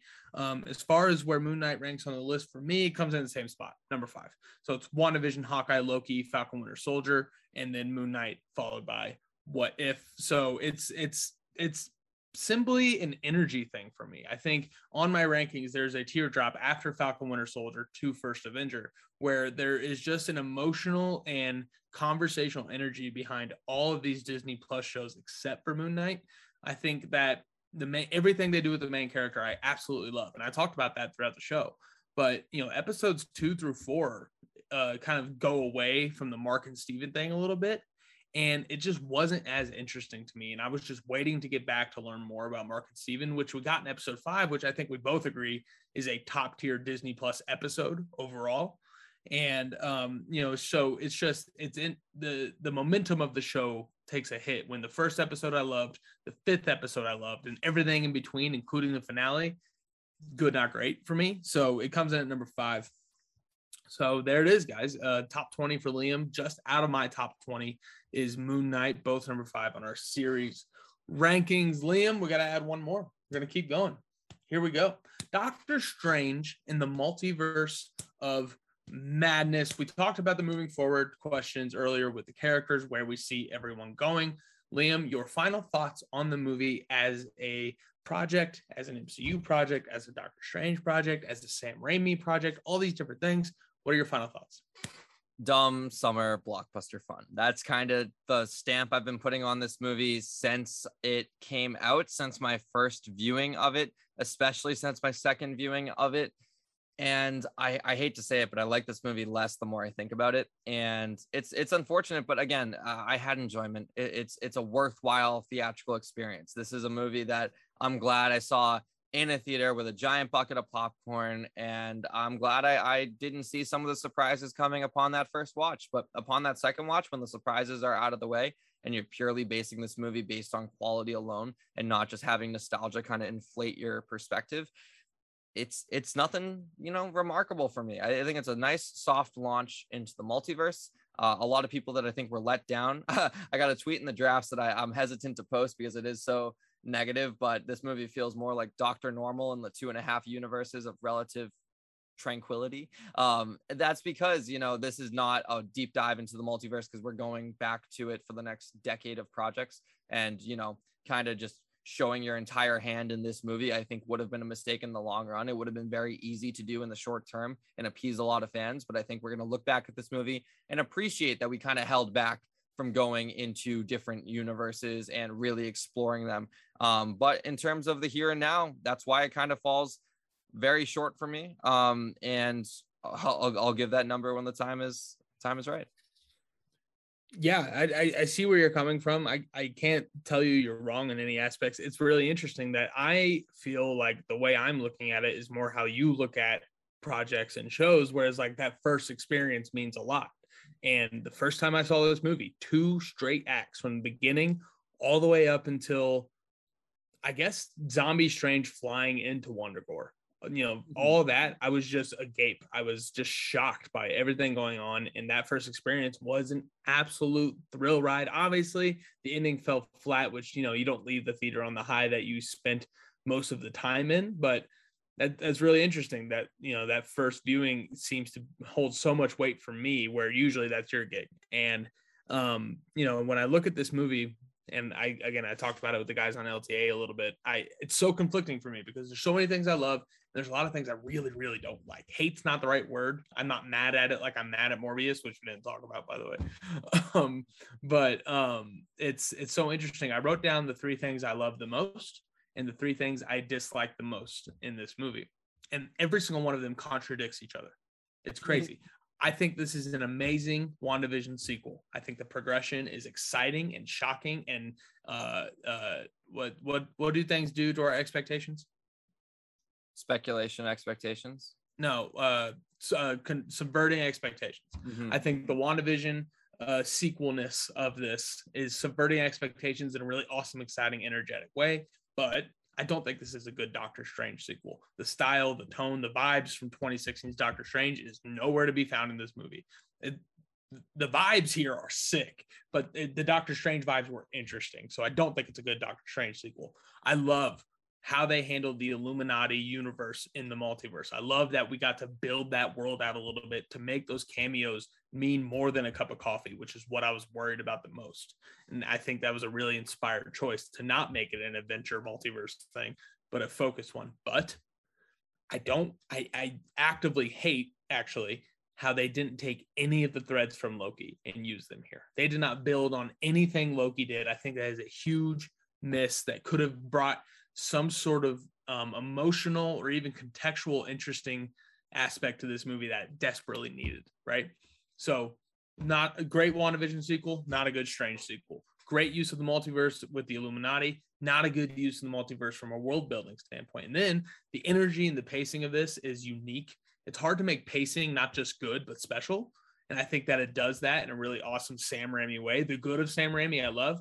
The bad of the Sam Raimi, I don't love because you lose the emotional weight on the end. Again, something this movie desperately needed. So it's a, such a conflicting one for me. But at the end of the day, I think it is a top tier villain in the MCU. I think that it is more fun than other MCU projects. However, those things are bringing this movie up as opposed to the bad things dragging this movie down, if that makes sense. It makes complete sense. And the train of thought that I wanted to expand upon that I'd lost for a second. Oh, but sorry. oh, you mentioned you mentioned the first viewing experience, which again, that is usually like my thing 100%. The reason why I think it didn't work for me here was because that first viewing experience to me is special when it's payoffs, when it's, oh my God, the Falcon Winter Soldier finale. And, you know, oh, that's the Black Falcon. Nah, that's Captain America. That's a payoff from episode two when the kid calls him Black Falcon in the street and he's like, nah, it's just Falcon. It's a payoff for when Isaiah sees his statue after seeing all the turmoil that he went through or hearing about it in early episodes. Everything in Endgame the lines of dialogue, portals, you know, even just cheeseburgers at the funeral. Like it's all payoffs. And that's what makes that first experience special. For me, here, the first experience was the fan service. And John Krasinski showing up as Reed Richards is an awesome moment upon the first time. But upon the second and third, it's like, oh, okay. You know, that's that's not like a fulfilling thing. And it kind of loses significance when he's on screen, he debuts, and then he's gone after five or six lines of dialogue. Same thing with Captain Carter. Didn't really feel like a, a big payoff because, well, it was cool to see the the what if translation, but because the suit is a little different, it's probably a different universe. And you know, Professor X, I don't look at him. I never once looked at him in this movie of, oh, that's the Fox X Men Professor X. I was like, this is a new Professor X, probably a continuation from the animated series. The the specialness of this first viewing was so rooted in fan service and not payoffs, and that's why the subsequent viewings are not as special. I'm not trying to regain that feeling because that feeling was so about the surprise factor and not about the fulfillment factor. yeah it's it's it's crazy to me you know where i'm at mentally with this because you know two weeks ago before we saw this movie i'm so on your side right? You know how how many times have i said don't bring more new characters into the illuminati. Make it faces we knew.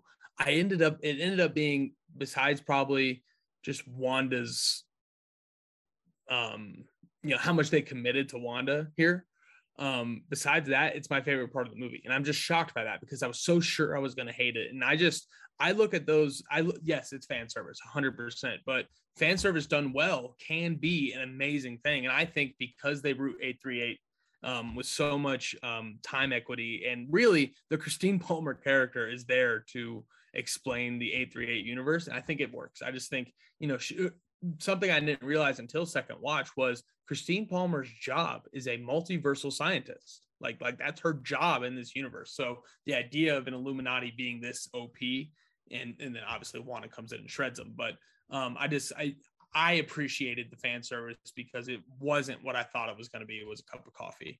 Um, it's but again, that that's the thing I thought I was going to hate the most, and that's why I think with this ranking, I started at the bottom and brought it up when I started thinking about more things I liked about the movie, as opposed to a Spider-Man No Way Home, where I started at the top and brought it down every time I thought of something negative about the movie. And it's just interesting how it plays like that. Liam, let's get let's get a number out there. Where do you put this one? 34 projects. Doctor Strange in the Multiverse of Madness comes in at number 27 for me. Um, the bottom third, and right behind it at number 29 is Iron Man 2, and number 28 is the first Thor movie. And uh, right ahead But of you're it, not king yet. but you're not king. You're damn right. At number 26 is uh, Thor Ragnarok, which was actually bumped up as a result of this.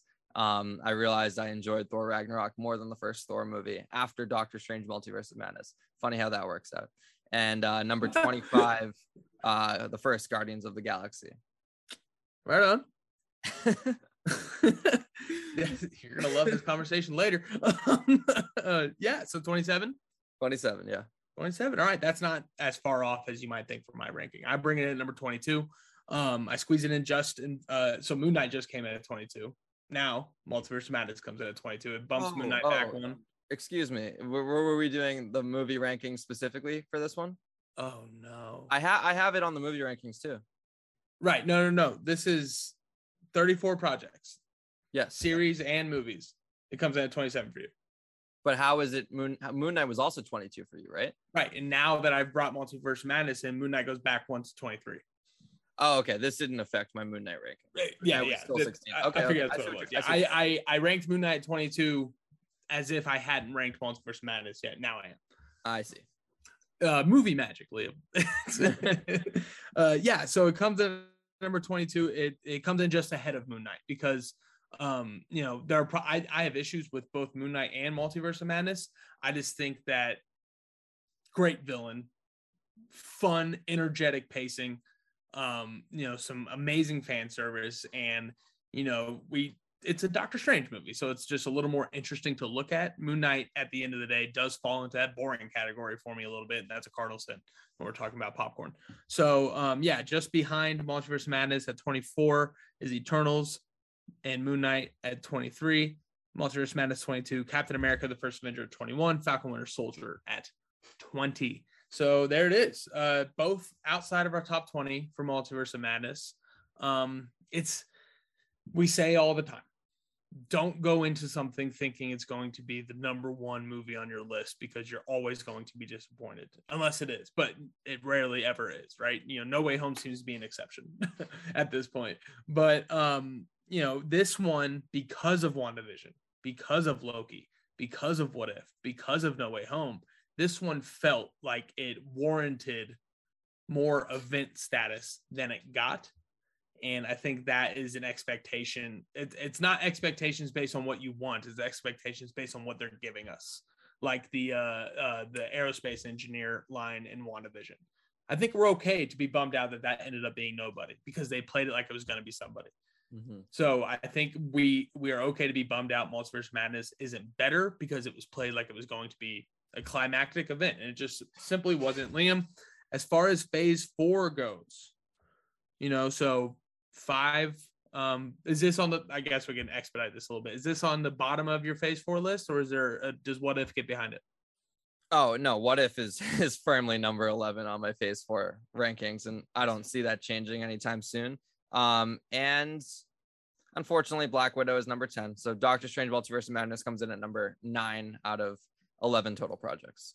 Nice. Um, I'm the exact same way. Um, oh no, no, I'm sorry. Except for Moon Knight and Eternals, I'm not the same way at all. I uh, yeah. So I have What If coming in at 11, Eternals coming in at 10, Moon Knight coming in at nine, and then Multiverse Madness coming at eight on my Phase Four list. So it's interesting. Uh, as far as Phase Four, um, our boy over at the direct.com, Nathan Johnson, he he let us know in the chat the other day, or he tweeted it or something. He said that out of the 11 phase four projects, like four of them are in his top five or top eight or whatever, and then the rest are in his bottom 10. like there's nothing in between nine and 23 for Nathan on these. It's crazy how that works. That's awesome. I love that kid's brain. That's so fun. Um, so yeah, guys, Multiverse Madness, Moon Knight have been ranked on our 34 project MCU list. Now, let's dive in to the direct rankings. For those who don't know, we pulled 17 different writers over on the direct.com to rank their Marvel Cinematic Universe movies and then their Marvel Cinematic Universe shows. The reason I love this list so much, Liam, is because I've looked through the internet. I'm a big rankings guy. I've looked. There is not a consensus ranking of writers or experts in this field. And it's weird to call us experts because, you know, we're just people who like comic book movies, but 17 people who write about this stuff, who were hired to give their thoughts and opinions because they are super fans about these things. 17 people gather their lists together and create one super list. That does not exist anywhere else on the internet. There is no consensus expert rankings for the Marvel Cinematic Universe. There's this website's, you know, this writer's opinion, this writer's opinion, Rotten Tomatoes, box office, all these different rankings. This is the only one where 17 different quote unquote experts in the field rank it together. There are so many people, Liam included, who is not who are not going to agree with a lot on this list. And I don't agree with a lot on this list, but I think that the varying opinions of 17 people who are very embedded in this stuff make this one of the best lists to look at as far as how the MCU is ranked and what movies really do come to the top and come to the bottom. Liam, what do you think? You know, am I am I looking too much into it, thinking that this is this is a consensus ranking like we've never seen before for the MCU? Uh, I don't think you're looking too much into it. I, it's it's something very unique to the direct.com and it is nice to have the polarizing viewpoints because at the end of the day, like I, I like to think that I have unique opinions, but they're not based on nothing. You know, they're mm-hmm. they're they're not just like, oh, I, I feel like putting Falcon Winter Soldier in my top 10. That's that's because I genuinely feel that. I, I right. felt emotion with that series that I didn't feel for anything else in phase four and uh you know having that kind of variety among uh the direct.com's writers i think is super super valuable um and it's what makes this you know list the fact that you have 17 people for this specific one, I'm sure the next time we do rankings, even more people will be uh, weighing in their opinions. The fact that we have so much from across the spectrum. We have Pam Gores, who I know probably ranks Black Widow higher than anyone else. We have you, who probably ranks WandaVision higher than anyone else. We have me, who ranks Falcon Winter Soldier higher than anyone else. It allows for right. a nice, perfect balance, as all things should be. I, I think so too. Yeah. And I'm, I'm just really excited because this is kind of a you know once you take out the extremes of like you know this is my personal favorite this is my personal least favorite you know once that's kind of stripped away we kind of get to the core of you know the team's favorite movie. So let's go through it really quick and then we'll dive into it a little bit more specifically. Um so the official direct.com rankings list 17 different experts voted. Where do you want to start 28 or 1 of the movies? Yeah. Let's count down Countdown, love it. So coming in at number 28, The Incredible Hulk. Coming in at number 27, Thor, The Dark World. 26, Thor. 25, Ant Man and the Wasp. 24, Iron Man 2. 23, Captain Marvel. 22, Black Widow. 21, Eternals. 20, Ant Man. 19, Iron Man 3. 18, Guardians of the Galaxy Volume 2. 17, Captain America, the First Avenger. 16, Doctor Strange. 15, Age of Ultron. 14, Doctor Strange in the Multiverse of Madness. 13, Spider Man Far From Home. 12, Shang-Chi in the Legend of the Ten Rings. 11, Black Panther. 10, Iron Man. 9, Guardians of the Galaxy Volume 1. 8, Thor Ragnarok. 7, The Avengers. 6, Spider Man Homecoming. 5, Captain America the Winter Soldier. 4, Spider Man No Way Home. 3, Captain America Civil War two Avengers Endgame, and one Avengers Infinity War. Liam, looking at this list, I just sent it to you in Slack. Mm-hmm. Try to pick something that we haven't really talked about a ton. So, like, you know, no Iron Man 3, no Falcon and Winter Soldier, no Thor Ragnarok. What is uh, one of your other biggest differences on this list compared to your personal?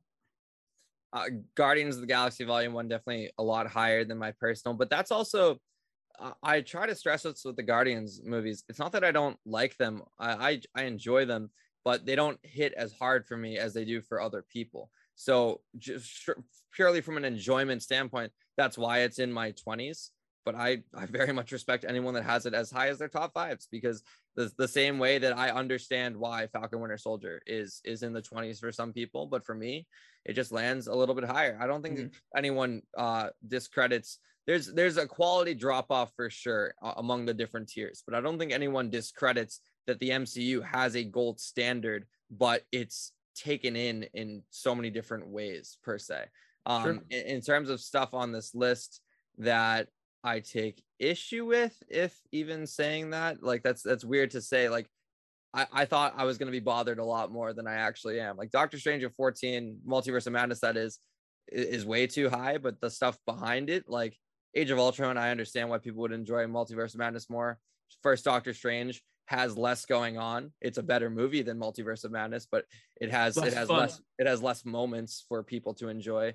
Um, and yeah, like Iron Man 3, Eternals, uh, I think are great stories, but again, have less moments per se than Multiverse of Madness. Um, yeah, I, I really don't have many discrepancies here. Uh, Cap Winter Soldier, I'm nervous that it's going to be out of the top five the next couple of years, which is yeah. unfortunate. I'm going to keep going to bat for it. It's it's firmly my number one, but um, yeah, this is a solid list. Like I, I feel like when you factor in the shows, that's where I get a little more fisticuffs. Sure. Sure. And we're going to dive into this list a little more and break it down into different categories. That's going to be really fun. My biggest discrepancy, also in the Guardians realm, it's Guardians of the Galaxy Volume 2. It's 18 on the direct list. I have it at 11. Um, I just, that I, I've I've said it before about Age of Ultron. I feel like the tide has turned. People are appreciating Age of Ultron more and more after Endgame because a lot of the payoff of Age of Ultron doesn't happen until Endgame, which is a really cool thing. Um, uh, so I've I've kind of taken the most underrated label off of Age of Ultron. I'm putting on Guardians of the Galaxy Volume Two. It's funny and emotional more than I, I think you can put its comedy and emotion up against any other movie in the MCU. I really believe that. And then you add in just characters I really like and some really good performances across the board, and also just a James Gunn visual masterpiece, in my humble opinion. I think Guardians is vastly underrated um, on our list. But again, that's what makes this list awesome is that it really does kind of separate the cream from the crop. And let's uh, dive in. Actually, we should do the series list first. Um, the official rankings of the Marvel Cinematic Universe series by the direct.com. Uh, 15 people uh, sent in their opinions on this one. So 15 experts voted, and the results come out as such. WandaVision number one, Loki number two, Hawkeye number three, Moon Knight number four, Falcon Winter Soldier number five, and What If at number six. Liam, let's just talk about it. Falcon Winter Soldier behind Moon Knight. I do not agree with. It's, yeah, I me either. Like the the the moments that happened in Falcon, like here's my biggest issue with with rankings and how people enjoy it. Like it's not even an issue. It's different strokes, different folks, right? Like some people are looking for the moments to happen, and that's why I think so many people love and pedestal Spider-Man No Way Home, and for good reason. The moments are elite tier. I don't even know elite is not a good enough word for it. Like it, it's something above elite. The stuff that happens in No Way Home, those the oh, moments oh, no of all three, three yeah. Peter Parkers is that damn special. It's a cinematic achievement that's going to be championed for the next century of filmmaking. But at the end of the day, I think that the story of Spider-Man Home is a little wonky and goofy when you look at it on paper. The execution is almost better than how it is in a synopsis, which is very interesting. And I've often said too that I think Spider Man No Way Home is the best execution possible for bringing all three Spider-Men together. There very much was a ceiling for how you were going to be able to accomplish that. Yep. All the factors had to happen at the right time. We had to be having multiverse stuff happening concurrently with, you know, Doctor Strange and everything. Perfect execution for what it was going for.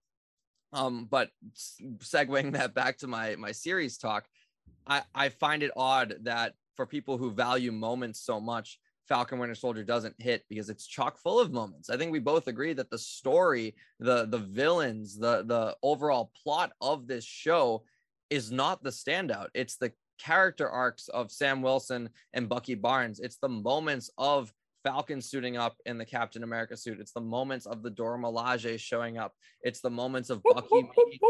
it's the cold open in Wakanda. Like this show is chock full of elite tier moments. I'll say it like moments that I think would go on a top 30 MCU moments list and a, quite a lot of them. The same way Spider Man Homecoming has like three in the top 10 with the the vulture moments and the come on Spider-Mans and the you know you can't trick me anymore from far from home and all that.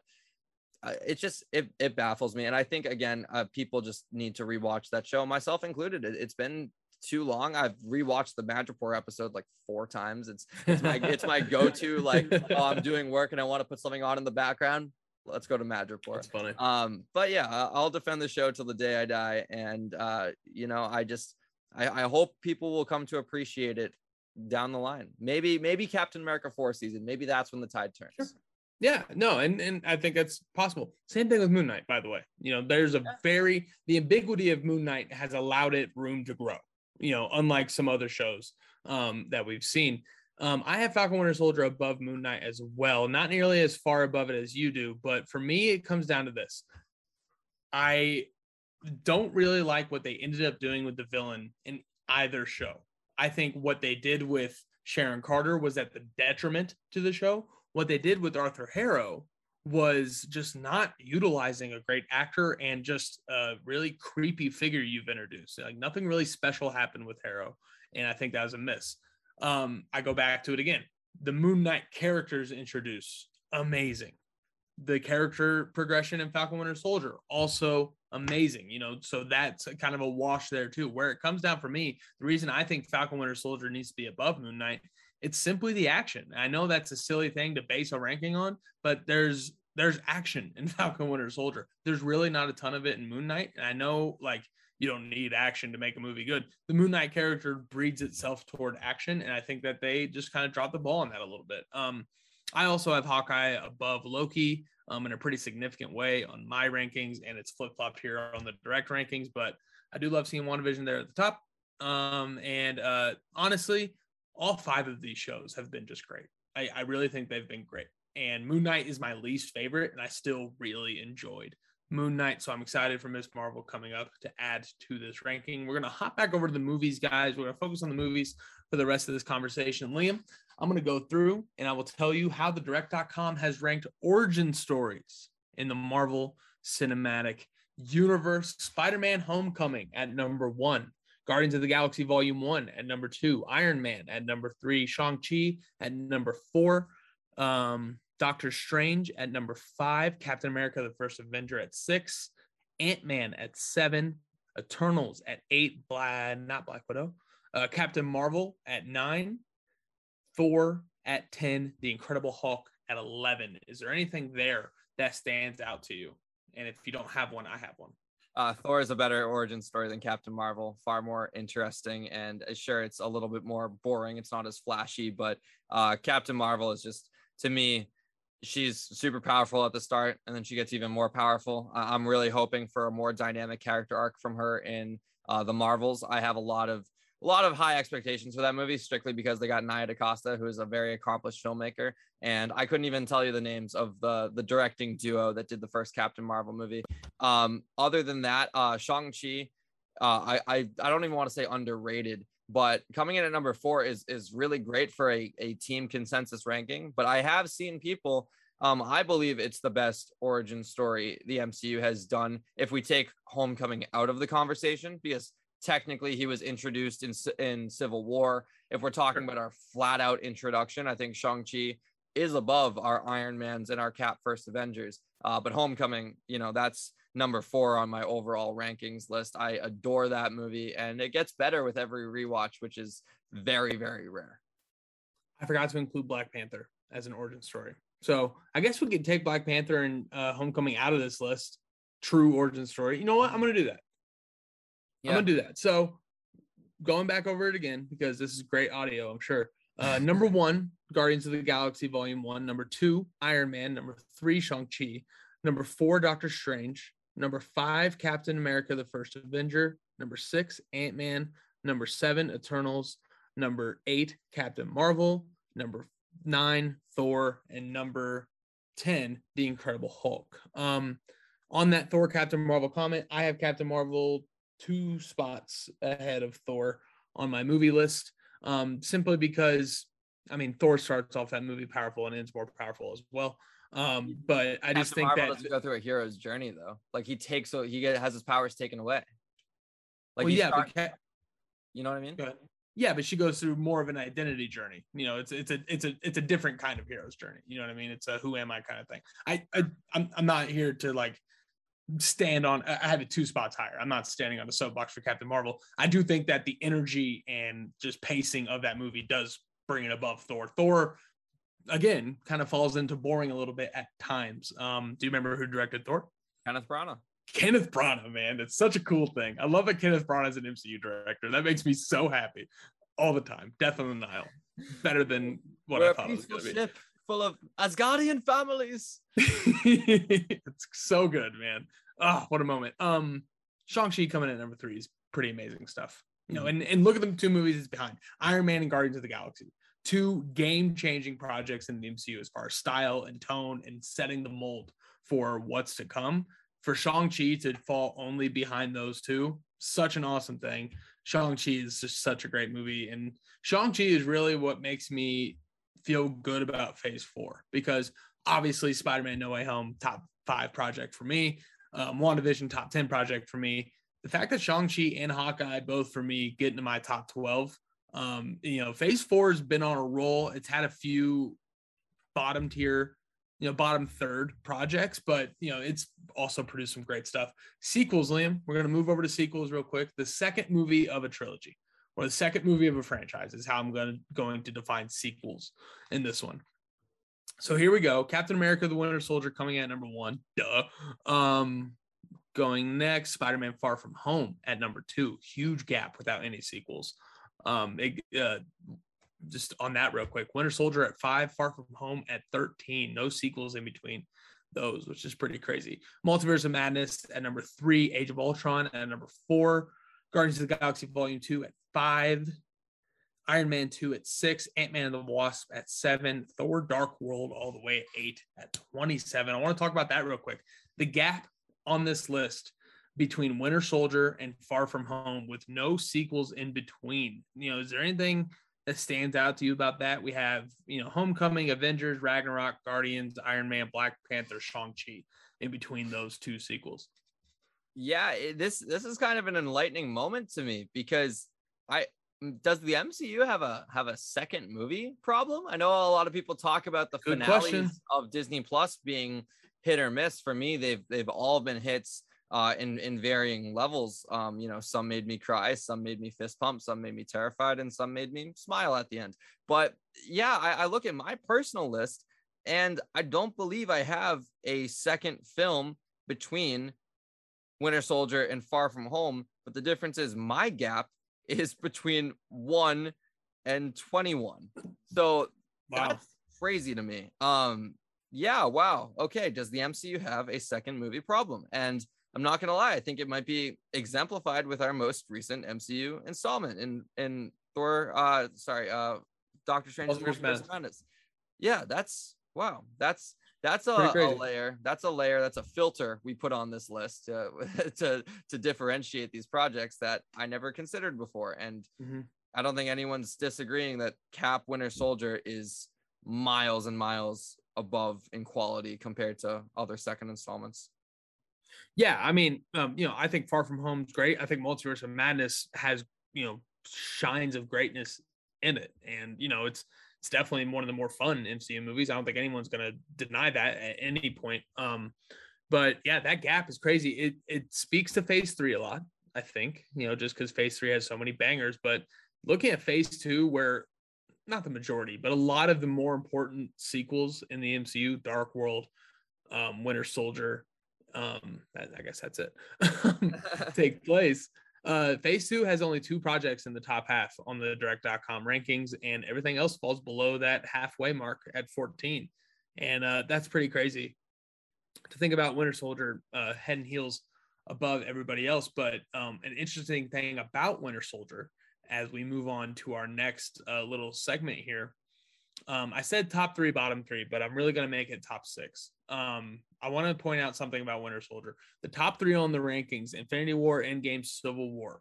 And then at four is No Way Home. And then between No Way Home and Winter Soldier, we get our biggest gap in voting 2.2 points difference between No Way Home and Winter Soldier on the rankings. Winter Soldier still falls in at five, but um, it is farther away from No Way Home than any other two projects are distance from each other. So I think that does speak to the event movie appeal a little bit, which is you know always exciting. But um, I, I found that really interesting that you know by the numbers there is a tier break between No Way Home and Winter Soldier.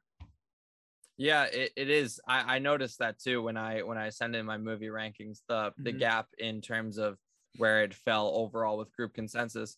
And yeah, it's odd to me. I I, I think No Way Home and Winter Soldier are at least you know overall rankings on par quality wise.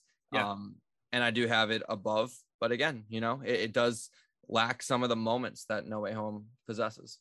I would so I would so firmly put No Way Home and Winter Soldier in the same tier. I have No Way Home one spot above Winter Soldier, but I have it's so close to me that I was just shocked at the discrepancy when everybody got together and vote. Liam, I'm going to read the top six to you straight up, and then I want you to think of who directs these movies. Okay, mm-hmm. Infinity War, Endgame, Civil War, No Way Home, Winter Soldier, Homecoming.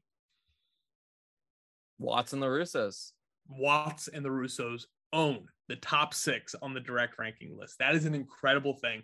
Obviously, Spider Man being Jon Watts' guy is going to move him up the rankings inherently. But I mean, you look at Far From Home down on that halfway mark at 14. So it isn't just because Spider Man's in it. Those movies are that good. And then you look at the Russos who took on Winter Soldier and then took on three essentially Avengers projects and dominated every single one. I think that's a really awesome thing that um, the MCU found two two directing. How would you even say that? Because there's one duo and another director. Dir- I didn't want to say two sets of directors because that's not it. found two two collection no because he's just one And Jon Watts and the Russo brothers, the MCU found some directors. They found some directors that just owns their top six, and I think that's an awesome thing that they're able to do. And it sprinkles around a little bit. You know, you got a Phase Four project, four Phase Three projects, obviously Infinity War, Endgame, Part One, Part Two, and um, a Phase Two project with Winter Soldier. I also want to look at the bottom three, Liam: Thor, Thor: The Dark World, and the Incredible Hulk. I look at those numbers, and I see Marvel not getting their formula dialed in yet. yeah I, I have to agree i can only name one of those three directors that being kenneth branagh uh, i don't remember who directed thor the dark world and i know whoever directed the incredible hulk is doing fast and furious that's right. that's about it. Uh, he did Transporter too, so good for him. Um, but yeah, a- again, it, those three movies, I I'm gonna say that Thor: The Dark World fits in with the Marvel vibe personally. Um, if you rewatch that movie, it feels like an MCU movie. Thor: The Dark World, and this don't hear what I'm not saying here. Thor: The Dark World feels more MCU than Doctor Strange in the Multiverse of Madness. That feels more Sam Raimi, if if that makes any sense. Um, but Thor one and the Incredible Hulk do feel outside. And yeah, I, I think that is a, a Marvel formula issue per se. yeah, the Incredible Hulk specifically, you know, it it wasn't an MCU movie because they they made Iron Man and that became the blueprint for what an MCU movie is. And the Incredible Hulk didn't get a chance to capitalize on that, even though it's better than people think. How do you rank Thor, Thor: The Dark World, and the Incredible Hulk? Uh, Thor: The Dark World comes in at number 17. Uh, Thor one comes in at 23, and the Incredible Hulk at 27 on my movie rankings, not overall. Yeah, on mine, I have um uh, those. Are also my bottom three movies: Thor, Dark World, and the Incredible Hulk. But I have it arranged as Thor, Incredible Hulk, and then Dark World coming in at last for me on the rankings. And Liam, here's the fun part. Here's the part I was really excited about. This or that. You know what I mean? You know, he turned 13 and grew fins. Um, so what I did here, guys, is I looked through this list and I found the closest gap between two movies. So the gap between No Way Home and Winter Soldier at 2.2 points, the biggest gap as far as voting. I found the closest gap between two movies, and I was just hoping we can kind of compare, contrast, talk about each. Let's start at the top. Avengers Endgame and Captain America Civil War, separated by 0.1 point. One vote. I on you know the other side of this, if one person votes Civil War ahead of Endgame in this, it flip flops. Liam, between Endgame and Civil War, where do you have those ranked? Ooh, uh, I have Endgame above Civil War, and by how many spots? Uh, Endgame comes in four, uh, three spots. I don't know how math works. Endgame is my number two. Civil War is my number five, mm. and I just think it's a better movie. Um, Civil War, I, I enjoy a lot of the first and second act, and then when they kind of make it more intricate for the third act, I think that's nice for the Captain America and Iron Man story portions of it but I enjoyed the United Nations world encompassing aspect of Civil War a little bit more. While on the other hand, Avengers Endgame takes the momentum from acts one and two and amplifies it to 15 for the third act. And I I will never have a theater experience quite like that again. Absolutely. No, and it was the Super Bowl of comic book movies. You know, it's what made comic book movies a sporting event, and that's a pretty cool thing. Um, I personally have Civil War at three and Endgame at seven. So not not only am I flip flopped, I got a four spot gap between the two. Um, you know, Endgame obviously is just so much payoff, so much fan service done right, all these different things. I think that Endgame, I look at it so much as a part two to Infinity War. Like, like I have a hard time not looking at that as a part one, part two story. I wish we could rank them as one movie. Um, and it would just be the the ultimate number one. But um, the thing about Endgame, there's nothing I don't like about Endgame. It's simply just the idea that you know you can't you cannot be excited about anything that happens in Endgame without all these other movies doing what they did. Infinity War, primary of that fact. Captain America: Civil War, yes, has the same vibe. They were able to make that such an interesting movie. I don't like it when people say that Civil War is ranked higher simply because all the Avengers are in it. They make that such a compelling and interesting story, even though it is just all the characters together at once. They find a way to make that not just good, great. And um, it comes in at number three for me, um, same as the direct list. Um, the next one we have at number eight and nine Thor Ragnarok and Guardians of the Galaxy Volume One, separated by just half a point. Um, Liam, I know both of these are really low on your list, but they're close on your list as well. Um, what do you have above the other and why? How about that? Uh, Guardians is 25 to Ragnarok 26. So they are they are uh, close to each other. Next to each other. I'm gonna go first Guardians. Um, I remember that theater experience a lot more positively than the first time I saw Thor Ragnarok. Um, seeing Thanos with an extended scene for the first time was awesome. Um, every name drop of Thanos was like, man, this boy's coming. This is cool. And yeah, it was it was a fun. Uh, Ronan was great. Uh, the world building was awesome. Getting to be off Earth for a an entire MCU movie for the first Huge. time was super neat. So yeah, I'm gonna go Guardians. Um, but honestly, a, a little bit more of a toss up than you'd think for me personally. Sure. Yeah, no, and and uh, these are two very similar style movies. I'm not surprised that they fall back to back on the direct rankings.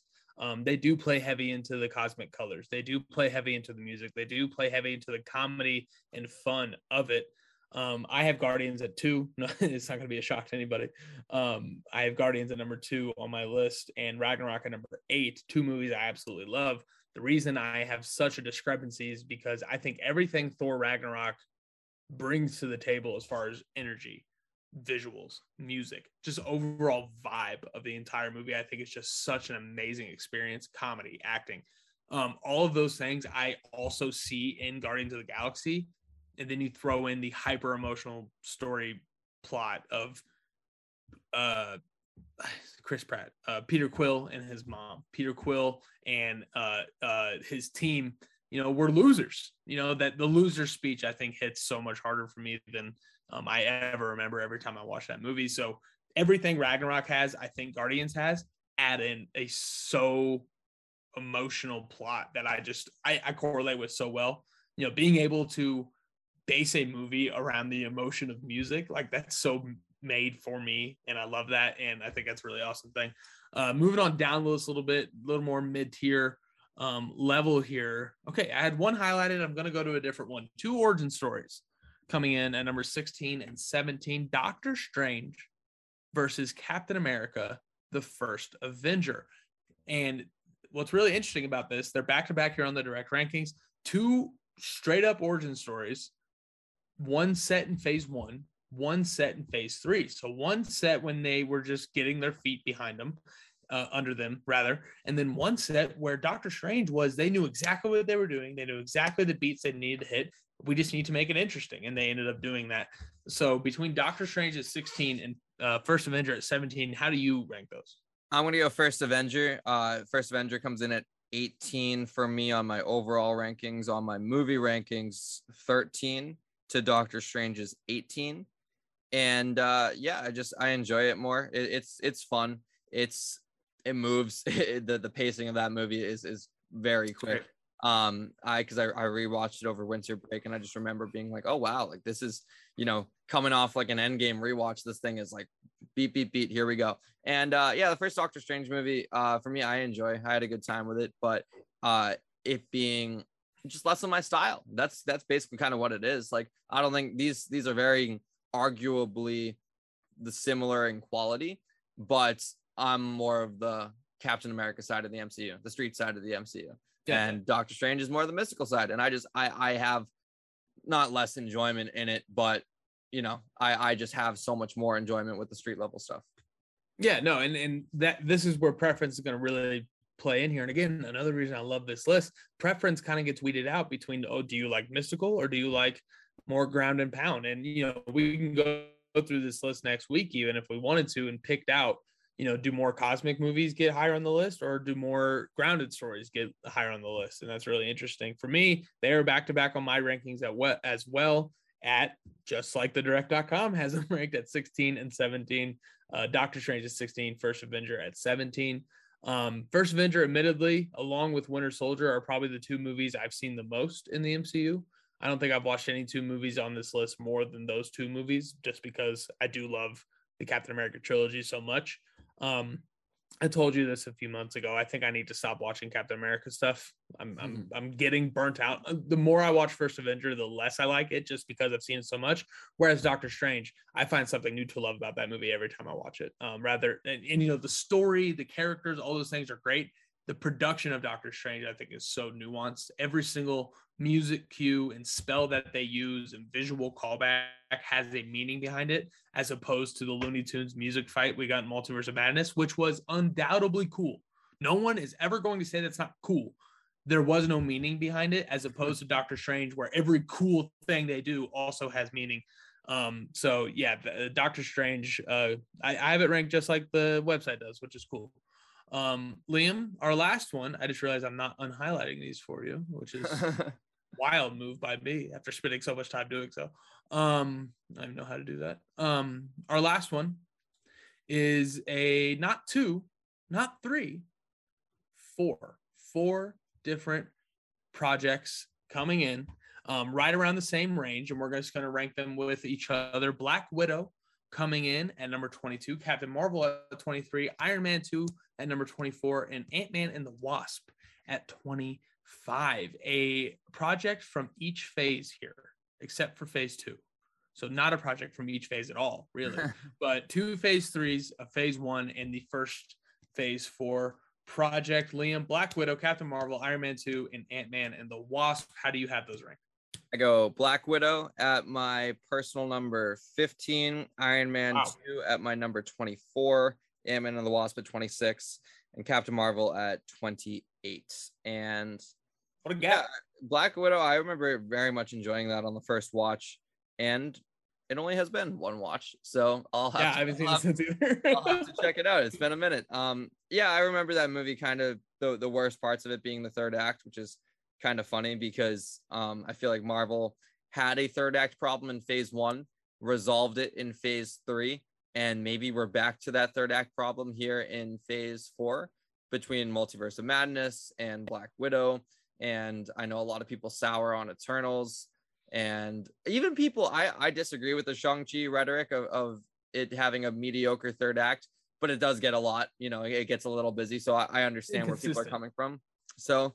Yeah, uh, Black Widow. I think the only reason that it's it's held back for me is because of its third act. But yeah, surprisingly higher on my list than than probably a lot of people have it. Um, that being at number 15, which is weird because in my phase four rankings, it's below Doctor Strange Multiverse of Madness, but here it's above it in my movie rankings. and I don't that does contradict to a degree, but I think it's like I look at categories differently. You know sure. what I mean? Like there's some origin stories that I enjoy more in an origin story category, but then when we go overall, they shuffle around a little bit. So I don't know, different lenses.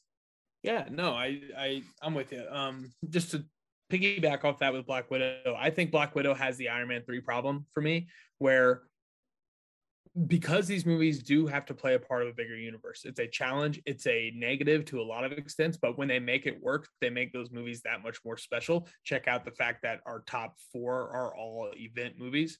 Um, the thing with Black Widow is, I just think that man, that should have been released in 2016 like like you know it's it's just unfortunate for the movie that it does things with a character we know is already dead so it just loses a little bit of sting obviously it brings in Yelena who we both love um Liam I I like to think I have bold opinions on some things here at uh, the MCU rankings. I have Age of Ultron in my top 12 I have Guardians of the Galaxy at number 2 I have Homecoming above Winter Soldier. I uh um, I have Endgame at 7 However, once we get to the bottom of the list here, number 22 through 28 are exactly the same as my rankings.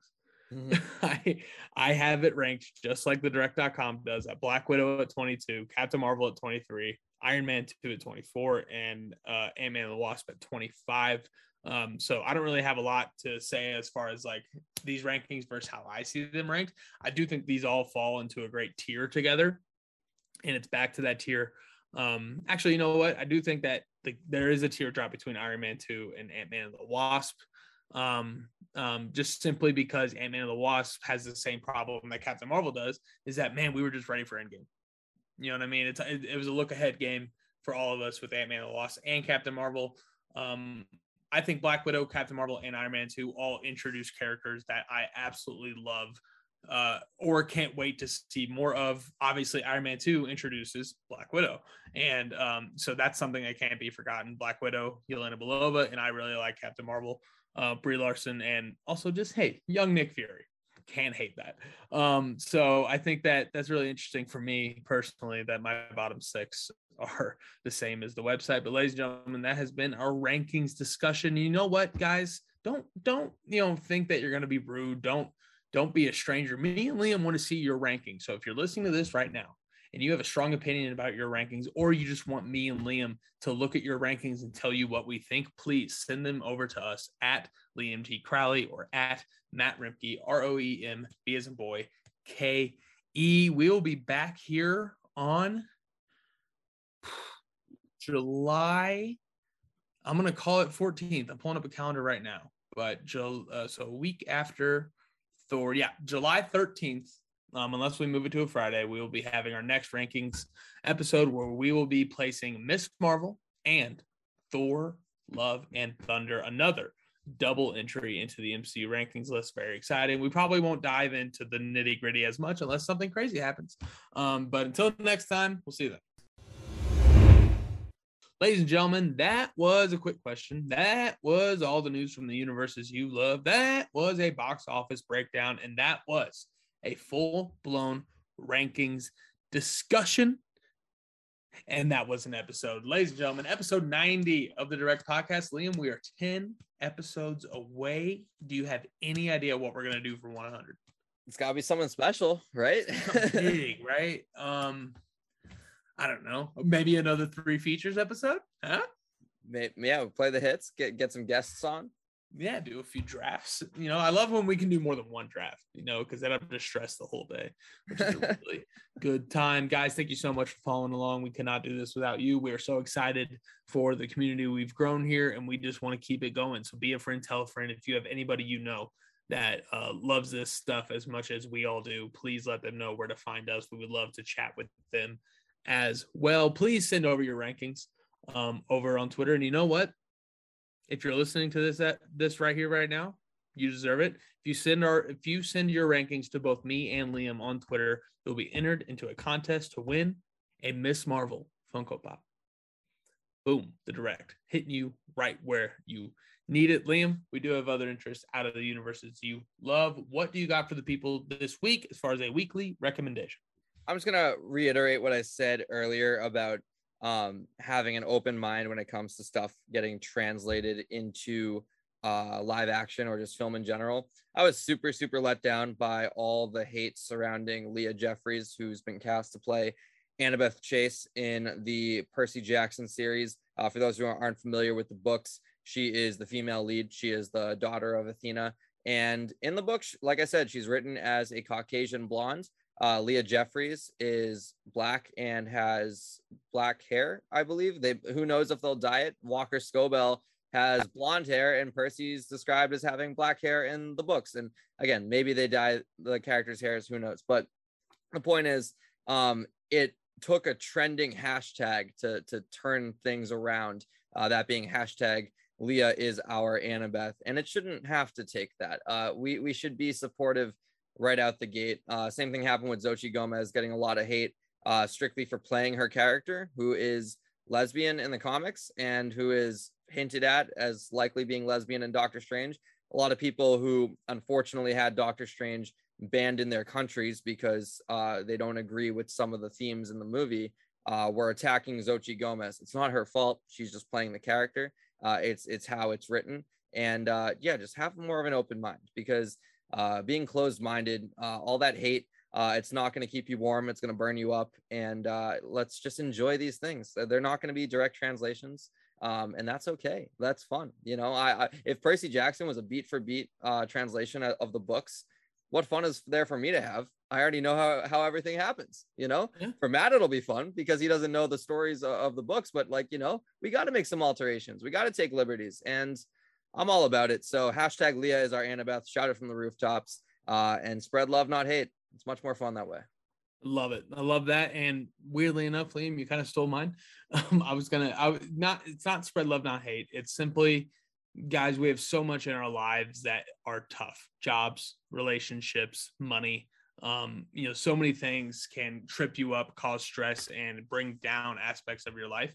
If there are influences in your life that are negatively impacting you that don't need to be there, a friend that you that you know, if you if you have friends out there that you think negatively impact your life, this isn't middle school anymore. You don't have to be friends with everybody you know. So, you know, take steps in your life to make sure you're surrounding yourself with the people that make you the best person that you are.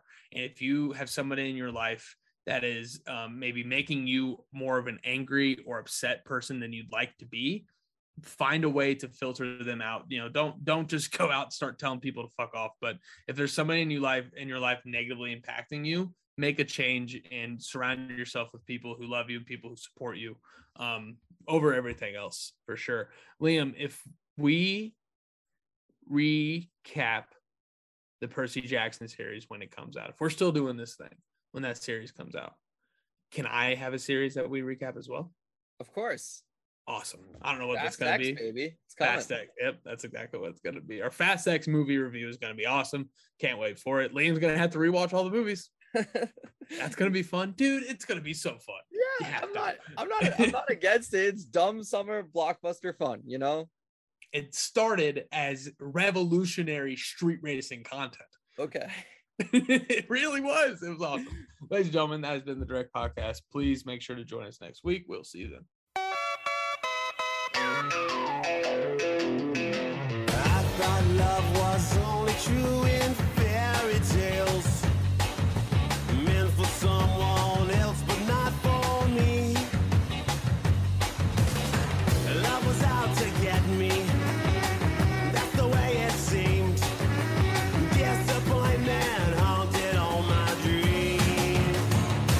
Saw her face.